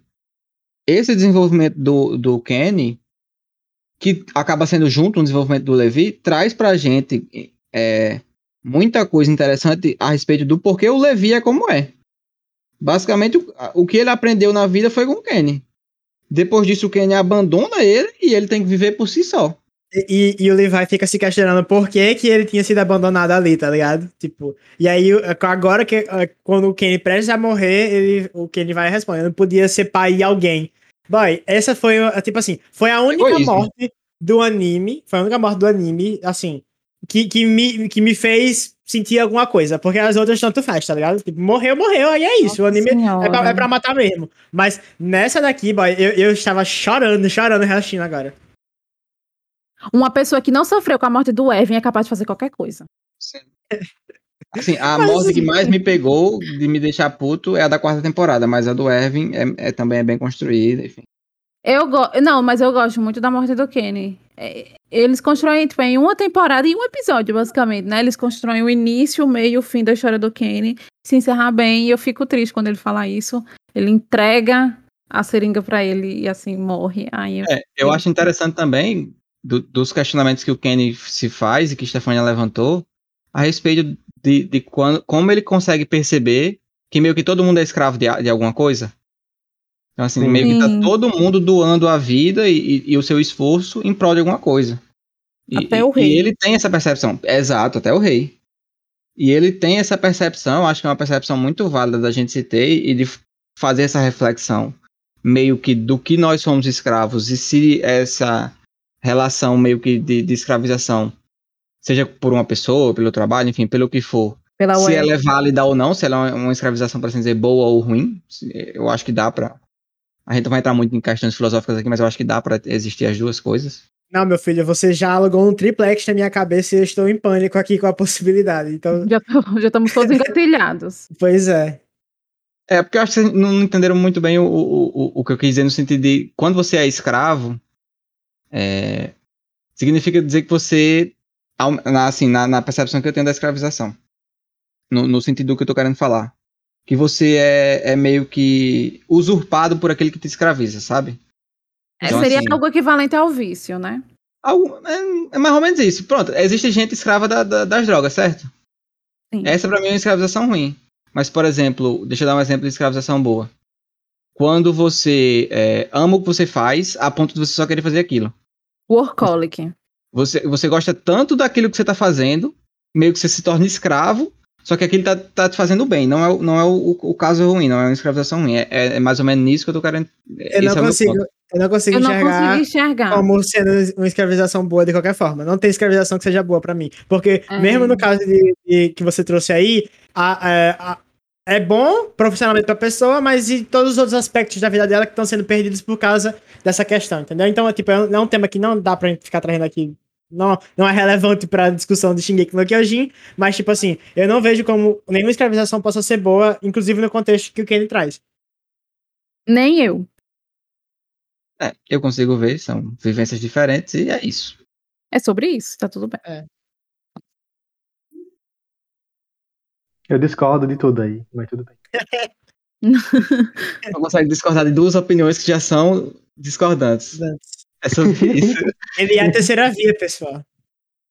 É, um, um- um fato muito interessante que eu não lembrava é que os Arkermans romperam com a família real porque eles eram contrários à família real não fazer nada. Então, assim, E a oriental também, né? eles, eles meio que estão condizentes com o que a gente pensa. De que não é para o, o rei ficar lá sem fazer nada, tá ligado? Como assim? E não dava nem pra pagar as memórias deles e obrigar a aceitar. Exato. Assim, eu, eu não sei se, se vocês têm alguma, alguma noção a respeito disso, alguma teoria, do porquê que eles são imunes. Essas linhagens nobres fala. aí. A gente falar É só porque- da temporada. Eu não sei se posso falar. Olha, Porque, tipo, eles explicam que quando foi criado o Ymir, né? Quando o Ymir foi criada, ela, ela fez com os Eldianos. E esses povos não eram Eldianos. Então, por isso que eles são imunes. Tipo, ela só pode transformar, só pode afetar quem é de sangue Eldiano. Inclusive, Ele não- foi uma questão que eu e Frankson notamos é que, mesmo que Kenny quisesse, ele não ia conseguir se transformar em Titã. É, com a- porque ele é. aquela seringa. Entendeu? Mas ele é puro, ele é sempre, tipo assim, a, a, uma coisa que eu tenho certeza é que a Mikasa é pura, entendeu? Tipo, ela é oriental e Ackerman. Ela Ela não tem é nada odiando nela. Mas o Kenny a gente já não sabe. Ele podia É. ter uma mãe eldiana, quem sabe? E É, aí isso podia possibilitar. É verdade. Não sei dizer. É, não sei se, se fosse, Certeza. seria a mãe, eu acho que poderia ser o pai no caso aí, porque Após. veio aqui na cabeça por causa da questão da irmã dele. Após essa, essa informação ser trazida no anime, a gente tem a coroação da History, que pra mim, nesse momento, eu já falei algumas vezes, é a personagem mais linda que existe na história. Ela tá perfeita no momento da coroação, assim. Pele hidratada, cabelo arrumado, vestido, tudo. Perfeito. Ela é coroada. É, tem aquela ceninha que eu acho super fofa, dela dando um- um- uma porrada no, no Levi. E o E Levi falando obrigado. esboçando um sorriso e falando obrigado, ok? Ai, Ai, meu Deus. que Naquele momento eu era dele. E é isto. E quando ele fala obrigado, o pessoal, assim, pega a gente, principalmente porque essa temporada, como a gente falou, traz muito do passado dele, então a gente entende muito melhor ele. E, assim, não, talvez não tanto melhor ele, mas porque ele é como é, isso aí com certeza dá pra dar uma, uma, uma entendida melhor. O final desse episódio aí mostra o, o, o, o Bertorto salvando o Rainer e o Zeke aparecendo dizendo que não precisa salvar a N, que o importante é pegar a coordenada. Nossa, o Zeke é pau no cu. Eu entendi que aquele babado lá, ele tinha feito tipo uma aposta, né? De quem pega primeiro.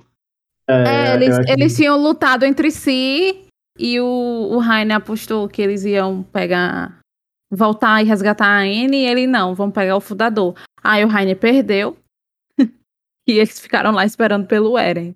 Foi, foi essa interpretação que eu fiquei, porque eu não acredito que o Zeke foi pau no cu esse ponto. De lutar com o, o Rainer pra decidir se iam resgatar ou não a Anne. Mas ele foi. Ter sido pedrado até umas horas. Depois disso, a gente já chega aí pro 11 episódio da temporada, o penúltimo. Que já, já é um, um momento, é, por assim dizer, mais de paz, né? Porque as coisas meio que se resolveram. A gente vai ter aí mais informações relevantes sendo trazidas. Acho interessante como esse episódio começa com, com a história na fazenda. E todo mundo lá ajudando ela. E ela, assim, sendo altruísta, né? Meio que tentando ajudar as pessoas que, que sofreram algo parecido com o dela, de ser órfã e tudo mais. Então, assim, uma rainha do povo. E tem a cena muito engraçada que Mikasa vê eles dois conversando, Eren e... ela- Não é? Puta de ciúme, né? Nossa, e quando, quando eles dois estão conversando, eu fico só assim, ai, pega assim no braço da, da história, assim como quem não quer nada. Só pra ver se você lembra de alguma coisa, pelo amor de Deus, eu quero mais informações. Mas E eles não que- se tocam. Pronto, então, isso aí era uma, é uma coisa, é, um, é, um, é uma facilitaçãozinha que o anime tem que a gente meio que passa despercebido. Porque a gente tem personagens inte- inteligentes, Armin, Ranji, Erwin, são pessoas que com pouquíssimas informações conseguem inferir muita coisa e geralmente eles acertam naqueles que inferem. E aí você tem a, a, a é, tocando o, o Eren porque o pai dela mandou, então ele literalmente fez: toque esse cidadão aqui, bota a mão. Bal, botou a mão e ele começou a se lembrar das coisas. E Eren não se tocar, tipo. Será que ele nem trouxe essa informação? Ele, ele foi burro a esse ponto? É, sabe, fica essa coisinha aí que a gente se incomoda, mas enfim. Não, de Eren eu não, eu não- eu não duvido nada de- dele, ter, dele não ter associado, mas das outras pessoas saberem que ele coletou informações e, tipo, não falar, toque de novo nessa mulher aí. É, eu fiquei. O do Eren eu não espero nenhuma, nenhum raciocínio lógico também, não. É, eu esperava que a história talvez também se tocasse. Ela Uhum, mesma, ela, ela não deduziu tanta coisa, por que ela não deduziu isso? Não sei. Pois é, é, um- é uma facilitaçãozinha narrativa pra, pra história, mas assim, como é uma coisinha, é um, é, é um pormenor que, que dá pra aceitar, tudo bem. Eu acho, mais uma informação que eu acho bem relevante são os testes de endurecimento no Eren, porque isso vai se mostrar relevante mais pra frente. Até então ele não tinha conseguido nenhuma vez, né? Aí ele toma lá o tal fluido e a partir daí ele começa a fazer. Mas ele tá sofrendo bastante com isso. Sim, sangra. E, e ele fala, ah, a gente não tem que se preocupar com ele estar cansado. Se deixar, arranja e acaba com ele. A verdade é essa, né? É, bicho, Eren se transforma logo no início da temporada. Ele sai sem o rosto dele do Titã. Aí arranje. Vai o manuscrito, fulano, vai. Desenha aí o rosto dele, todo fodido. Ela foda-se pra Eren. O importante são os dados, meu amor. Vamos. É doido. Ne- neste penúltimo episódio a gente tem grandes revelações a, a- a respeito do Grisha e do comandante Keith, porque o Eren lembra de ter lembrança dele, né? Que eram pessoas completamente diferentes, ele ficou calvo. Calma, e ainda Alcine, tem tá complicado, uma, viu? uma poder dar- triângulo, né? Eu não sei se sei o nome dele. Barba só do queixo. Ca- Cavanhaque. Ah, acho. pronto. E é só, tipo um triângulo. Que negócio horroroso aquele, mas enfim. Não sei como ele associou também as duas pessoas, porque eu não associei. Pelo, pelo tamanho das olheiras, o olho, né? Olha, ele tem umas olheiras enormes mesmo. Ah! Perfeito. Os É olhos incrível. fundos, o olhar de quem não quer nada com a vida mais. Essas O olhar coisas. de quem não é especial, é apenas um espectador. E aí a Pois gente é. volta para aquilo que, que Ricardo tinha falado a respeito dele ser talarico, né? Porque o Grisha chega dentro das muralhas sem ninguém entender como é que ele chegou lá. O pessoal achava até que ele estava dentro e foi para fora, né? E Perdeu as memórias. perdeu as memórias, só lembra que o nome dele é Grisha Jäger. E aí ele vai aos poucos, né? Se readaptando. Provavelmente lembra que é médico, começa a trabalhar como médico, enfim. E aí você tem lá. Porque é uma zoeira, né? Porque ele só se transformou em titã, na verdade. Tipo, eu acho que ele se lembrava de tudo. Ele tava dando uma de doido, obviamente. É, também acho que ele também meteu o louco ali. É, ele tem que nada? arrumar um jeito. Sendo que, vamos falar sobre esse homem ser super emocionado, né? A única coisa que o Grisha disse pra ele foi: Nossa, eu acho muito legal você e o reconhecimento de se arriscar pra descobrir a verdade. E ele fala que isso é uma coisa de uma pessoa especial, mas eu acho que ele fala no sentido de ser uma pessoa corajosa. Não é todo mundo que vai ter coragem de se arriscar dessa forma. Então, por isso que ele chama ele de e ele, especial. e, ele, e ele bota a culpa em Grisha, em fazer ele fazer o que ele fez. Sendo que, tipo, o problema é seu, meu amor. Vá pra um psicólogo. É. O Grisha é, rouba, por assim dizer, o- a paixão dele, que é pela Carla, né? Que é a atendentezinha lá. Eu acho muito interessante aquela cena que ele tá sendo coroado lá. Coroado não, né? Ele tá sendo. Como é que se fala? Estão colocando ele como comandante do, do, do, do coisa. Do reconhecimento. Aí, aí fica indo na cena dele lá e do casamento. Aí você acha que o povo tá batendo palma pra ele, mas não, estão batendo palma no casamento. E pra ele lá ninguém tá tipo, nem aí. Eu acho bem interessante esse passado deles e, e é nesse momento aí também que é mostrado quando o Eren foi, foi quando o Eren foi comido não, né? Quando o Eren comeu o pai dele e, e a discussão que ele tem, é, o, o Keith com o Grisha a respeito disso, de, de, de transformar o Eren, que o Eren meio que podia não ser essa pessoa especial, que ele considera especial, enfim. É, e dá pra gente essa certeza de que o Eren comeu o pai, em que momento do tempo foi isso, né? Eu acho que isso é importante, e aí Ricardo já deixou o spoiler, que não é spoiler, de que a- o que ele fala pro Eren eventualmente será retomado e, e fará mais sentido.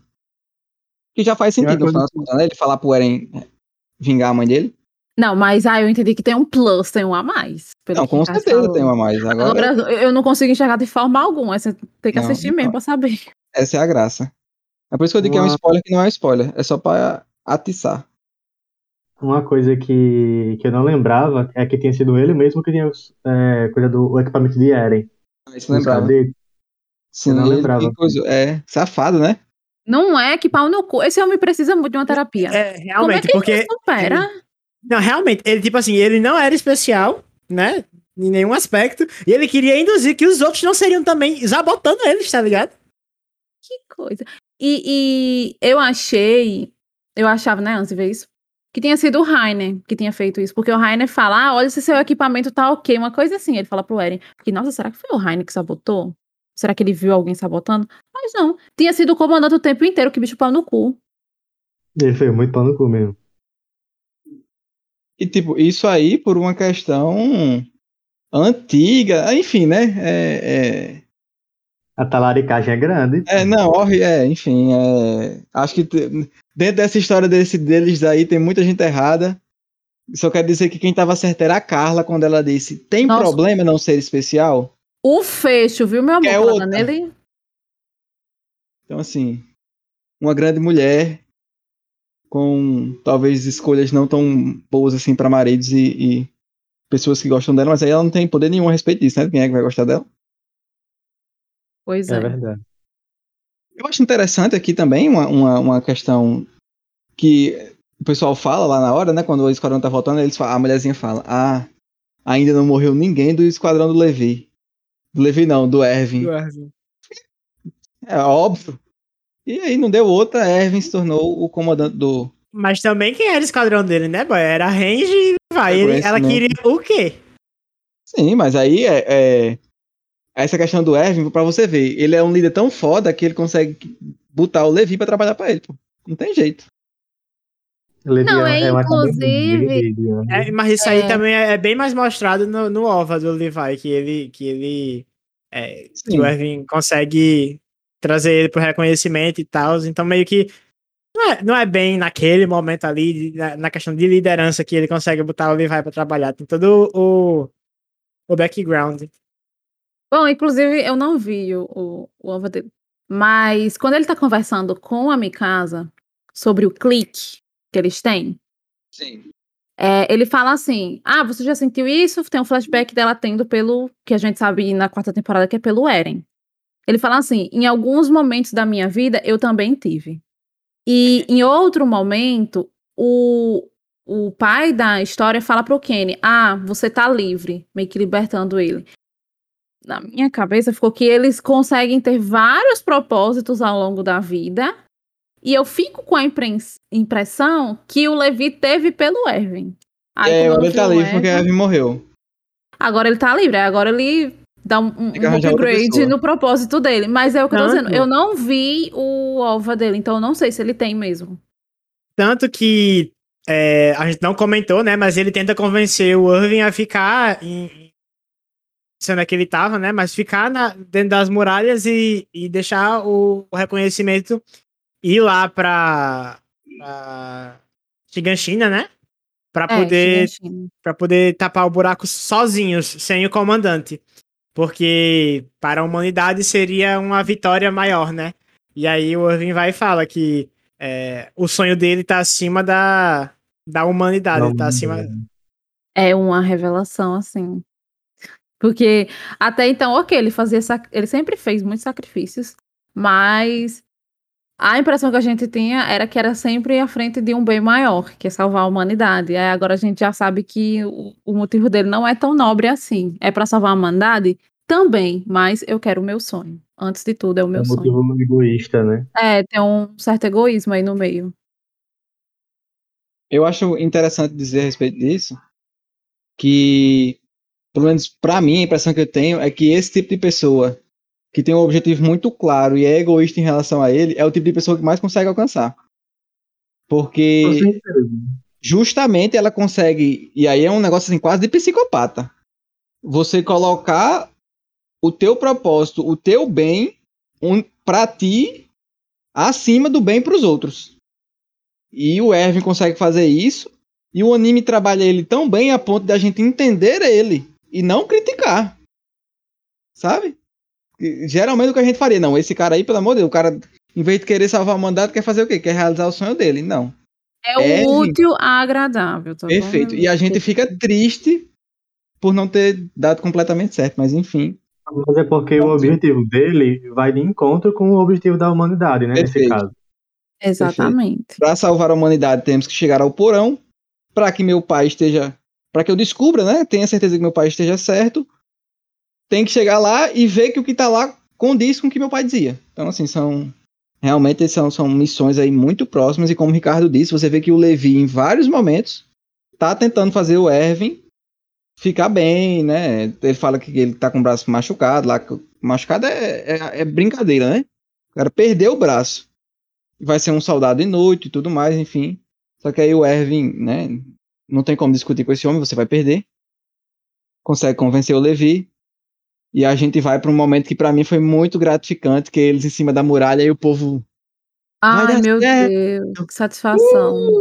enfim, aquela aclamação. E boy, a- te- é- essa temporada, ela te dá pelo menos alguns momentinhos de comédia, certo? Você tem É, ali aquela briga enorme do Eren e do Jean. Você tem também ali no A jantar A Sasha A Sa- comer a carne toda. Perfeito, a Sasha ali no jantar. Então, assim, você tem, mais uma vez, o que eu comentei, né? A, a história dando o bufetinho no Levi e todo mundo. Ah! Então, assim, ele te dá pelo menos. Porque quase nunca tem nesse anime, é, é super raro. Então, assim, a Tem gente se contenta com essas esmolas que ele dá de, de comédia, de momentos em que os personagens estão, pelo menos assim, com, com afeições felizes, sabe? Assim, um, um respiro, sabe? É como eu sempre falo, Shinjek no Kyojin é aquela música da, da Pete, tô aproveitando cada segundo antes que isso aqui vire uma tragédia. Já já começa de novo morte e, e choro, e menino correndo, e mulher gritando, enfim. Ai, mas eu amo o reconhecimento sendo ovacionado. Tipo, Gente, quando o Erwin levanta a mão e grita. eu fiquei É emocionado, real, real oficial naquele momento. É porque uma- os pobres, eles são tão humilhados. Eu fiquei. É um dos melhores momentos do anime pra mim, assim, tipo. Concordo. Não de revelação, ignorando essas coisas de revelação, de, de plot twist, de blá blá blá. Mas de momento feliz, assim, você fica o coração quentinho. É esse momento. Até porque nunca tinha né? acontecido, né? Na história do reconhecimento, eles serem Sim. ovacionados pela E, na, população. na verdade era o contrário, né? Eles voltavam, o povo ficava xi- xingando, e o pessoal ficava, ah, mas vocês só estão gastando dinheiro aí pra não fazer nada. Já E- voltou? Cadê o povo? Todo. Exatamente, perfeito, perfeito. Então, assim, e uma coisa que a gente já até comentou, e que próxima temporada vai ser muito mais bem tratada, é o peso que o Erwin carrega nas costas da quantidade de gente que morre pela causa dele. Que a gente acabou de falar, ele luta pela causa dele. A causa da humanidade vai junto nisso? Vai, mas ele tá lutando pela causa dele. E ele tem aí nas costas dele, assim, não incontáveis pessoas e, e, assim, você pelo menos ter o povo te apoiando, né, te, te dando algum suporte, feliz pelo que você vai fazer e, e o pessoal confiante que eles vão conseguir e tudo mais. Assim, foi foi foi, foi um mimo que o Isayama deu pra gente nesse momento, porque esse anime só traz tristeza, depressão e angústia e coisas ruins. Nossa Mas é isso. Chegamos ao final da primeira parte da terceira temporada. A gente comentou, uma temporada um pouco diferente das outras. Questões de lutas mais pessoa a pessoa. Muito desenvolvimento de personagem. Eu não sei se outras temporadas desenvolvem tanto quanto essa. Pelo menos eu acho que a primeira e a segunda não. A, a segunda parte da terceira, pelo que eu lembro, é porradaria 24 horas, não é isso? É, é tipo, a segunda parte da terceira está para a segunda temporada, que é. Não tem um segundo de sossego. Pois é. E na quarta temporada a gente também tem bons desenvolvimentos, principalmente do, do Rainer ali, do, do pessoal do, do- dos malvados. Mas eu ainda acho que aqui é onde a gente tem mais desenvolvimento e mais desenvolvimento bem feito, muito relevante para a história. Enfim, gostei demais de, de- de ter reassistido. Quero ver com vocês se vocês acham que tá no nível das outras, melhor, pior. O que é que vocês acham? Pra mim, eu diria que mesmo nível, talvez 25 centavos abaixo.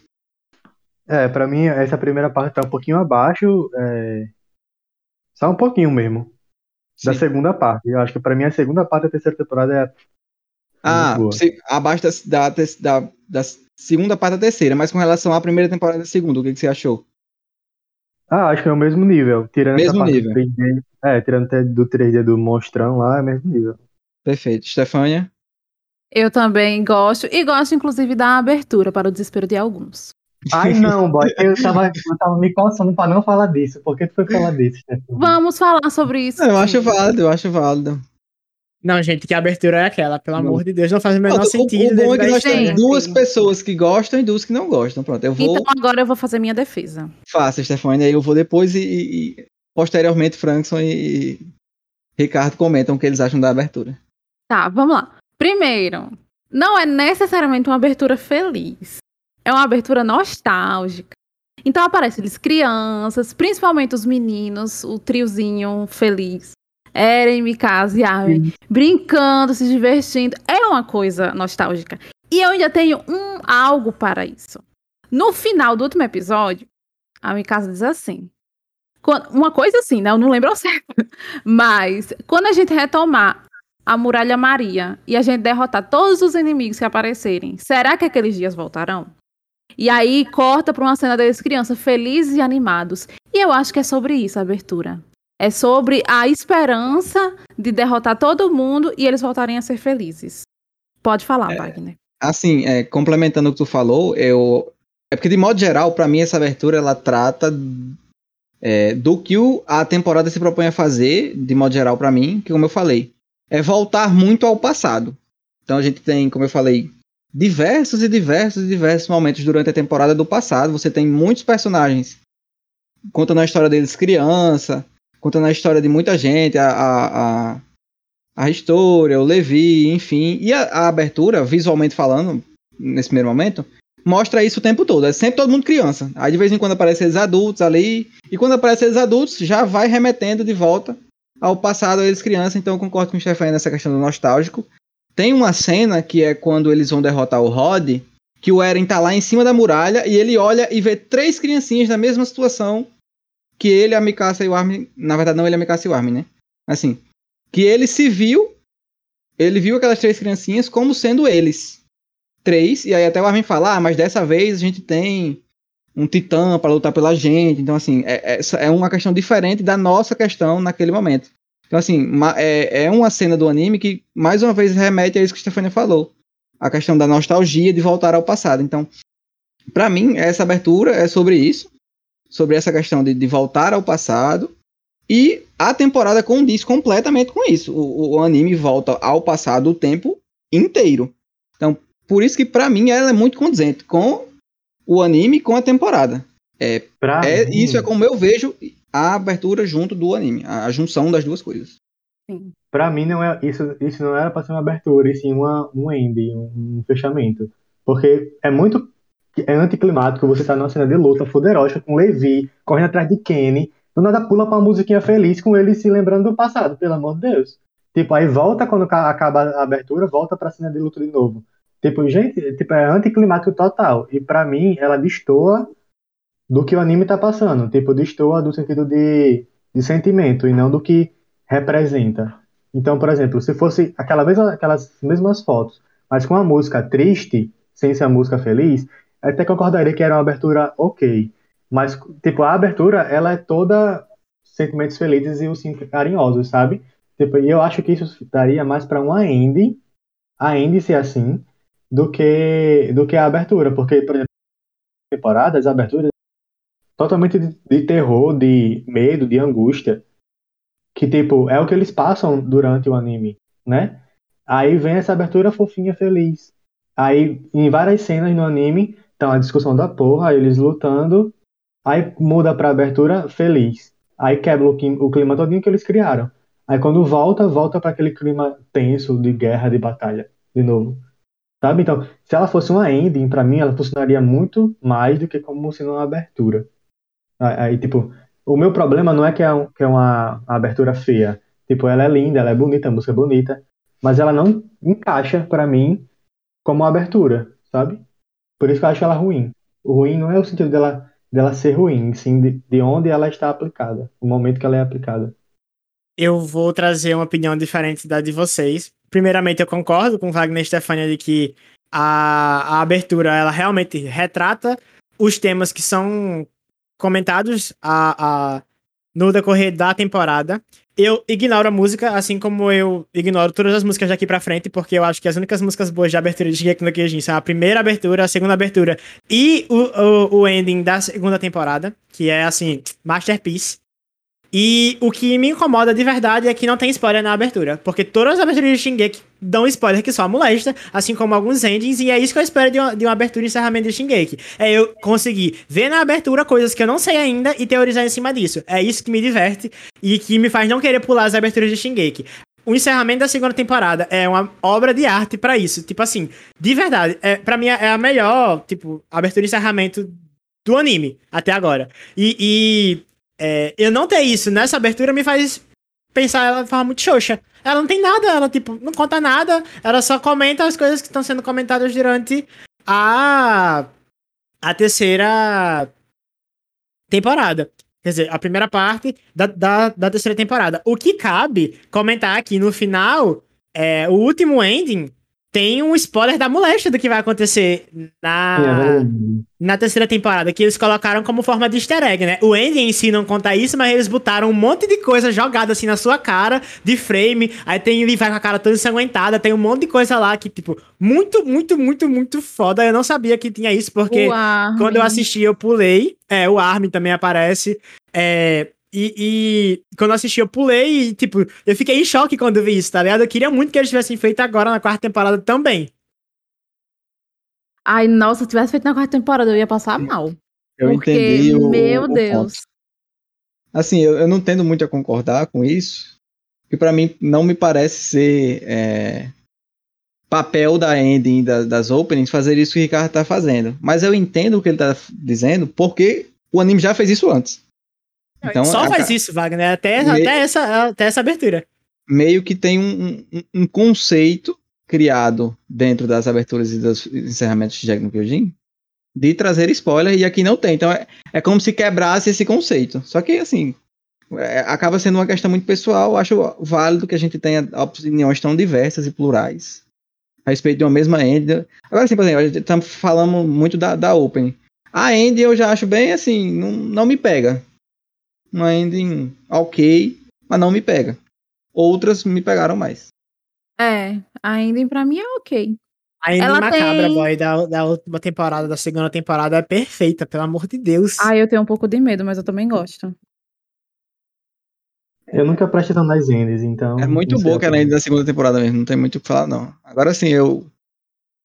Vamos deixar, vamos deixar essa discussão da melhor ending, da pior, enfim. Quando a gente estiver gravando a quarta temporada, que aí a gente já vai ter visto todas e vai, ter condição de falar muito bem a respeito de, de todas. E aí cada um dá sua opinião. Ah, eu gosto mais daquilo, eu gosto mais disso, enfim. É isso. Algum comentário a mais a respeito dessa terceira temporada? Aparece aquele desgraçado do, do que entra por reconhecimento também. Pode Nossa, crer. filho da Pode puta, que crer, ódio. pode Flock, crer. né? O nome dele? Flock?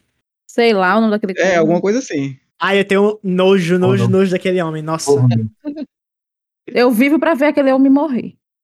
Nossa senhora, apenas. É. Acho que para isso, nada. passamos por todos os pontos importantes da temporada. Temporada muito boa. Final deste mês de dezembro. Um mês assim, né? Que a gente se reúne com os familiares e tudo mais. A gente vai gravar a segunda parte da terceira temporada. Não dá, vai da outra. O anime tá chegando, então se liga aí. Final desse mês, a segunda parte dessa terceira temporada. Até então é a minha temporada favorita. Eu adoro essa temporada. O apavoro do Levi. A duplinha de episódios Hero e Perfecto Game. Enfim, coisa boa não falta. Obrigado a você que nos escutou até este momento aqui. Obrigado mais uma vez também a Frank, a Stefânia e a Ricardo por estarem mais uma vez nos agraciando com opiniões tão interessantes, maravilhosas a respeito desse anime que a gente gosta tanto, que é Shinjek no Kyojin. E nos vemos na semana que vem para mais um cast. Até lá. Tchau, tchau. Valeu, pessoal. Até a próxima. Tchau, tchau.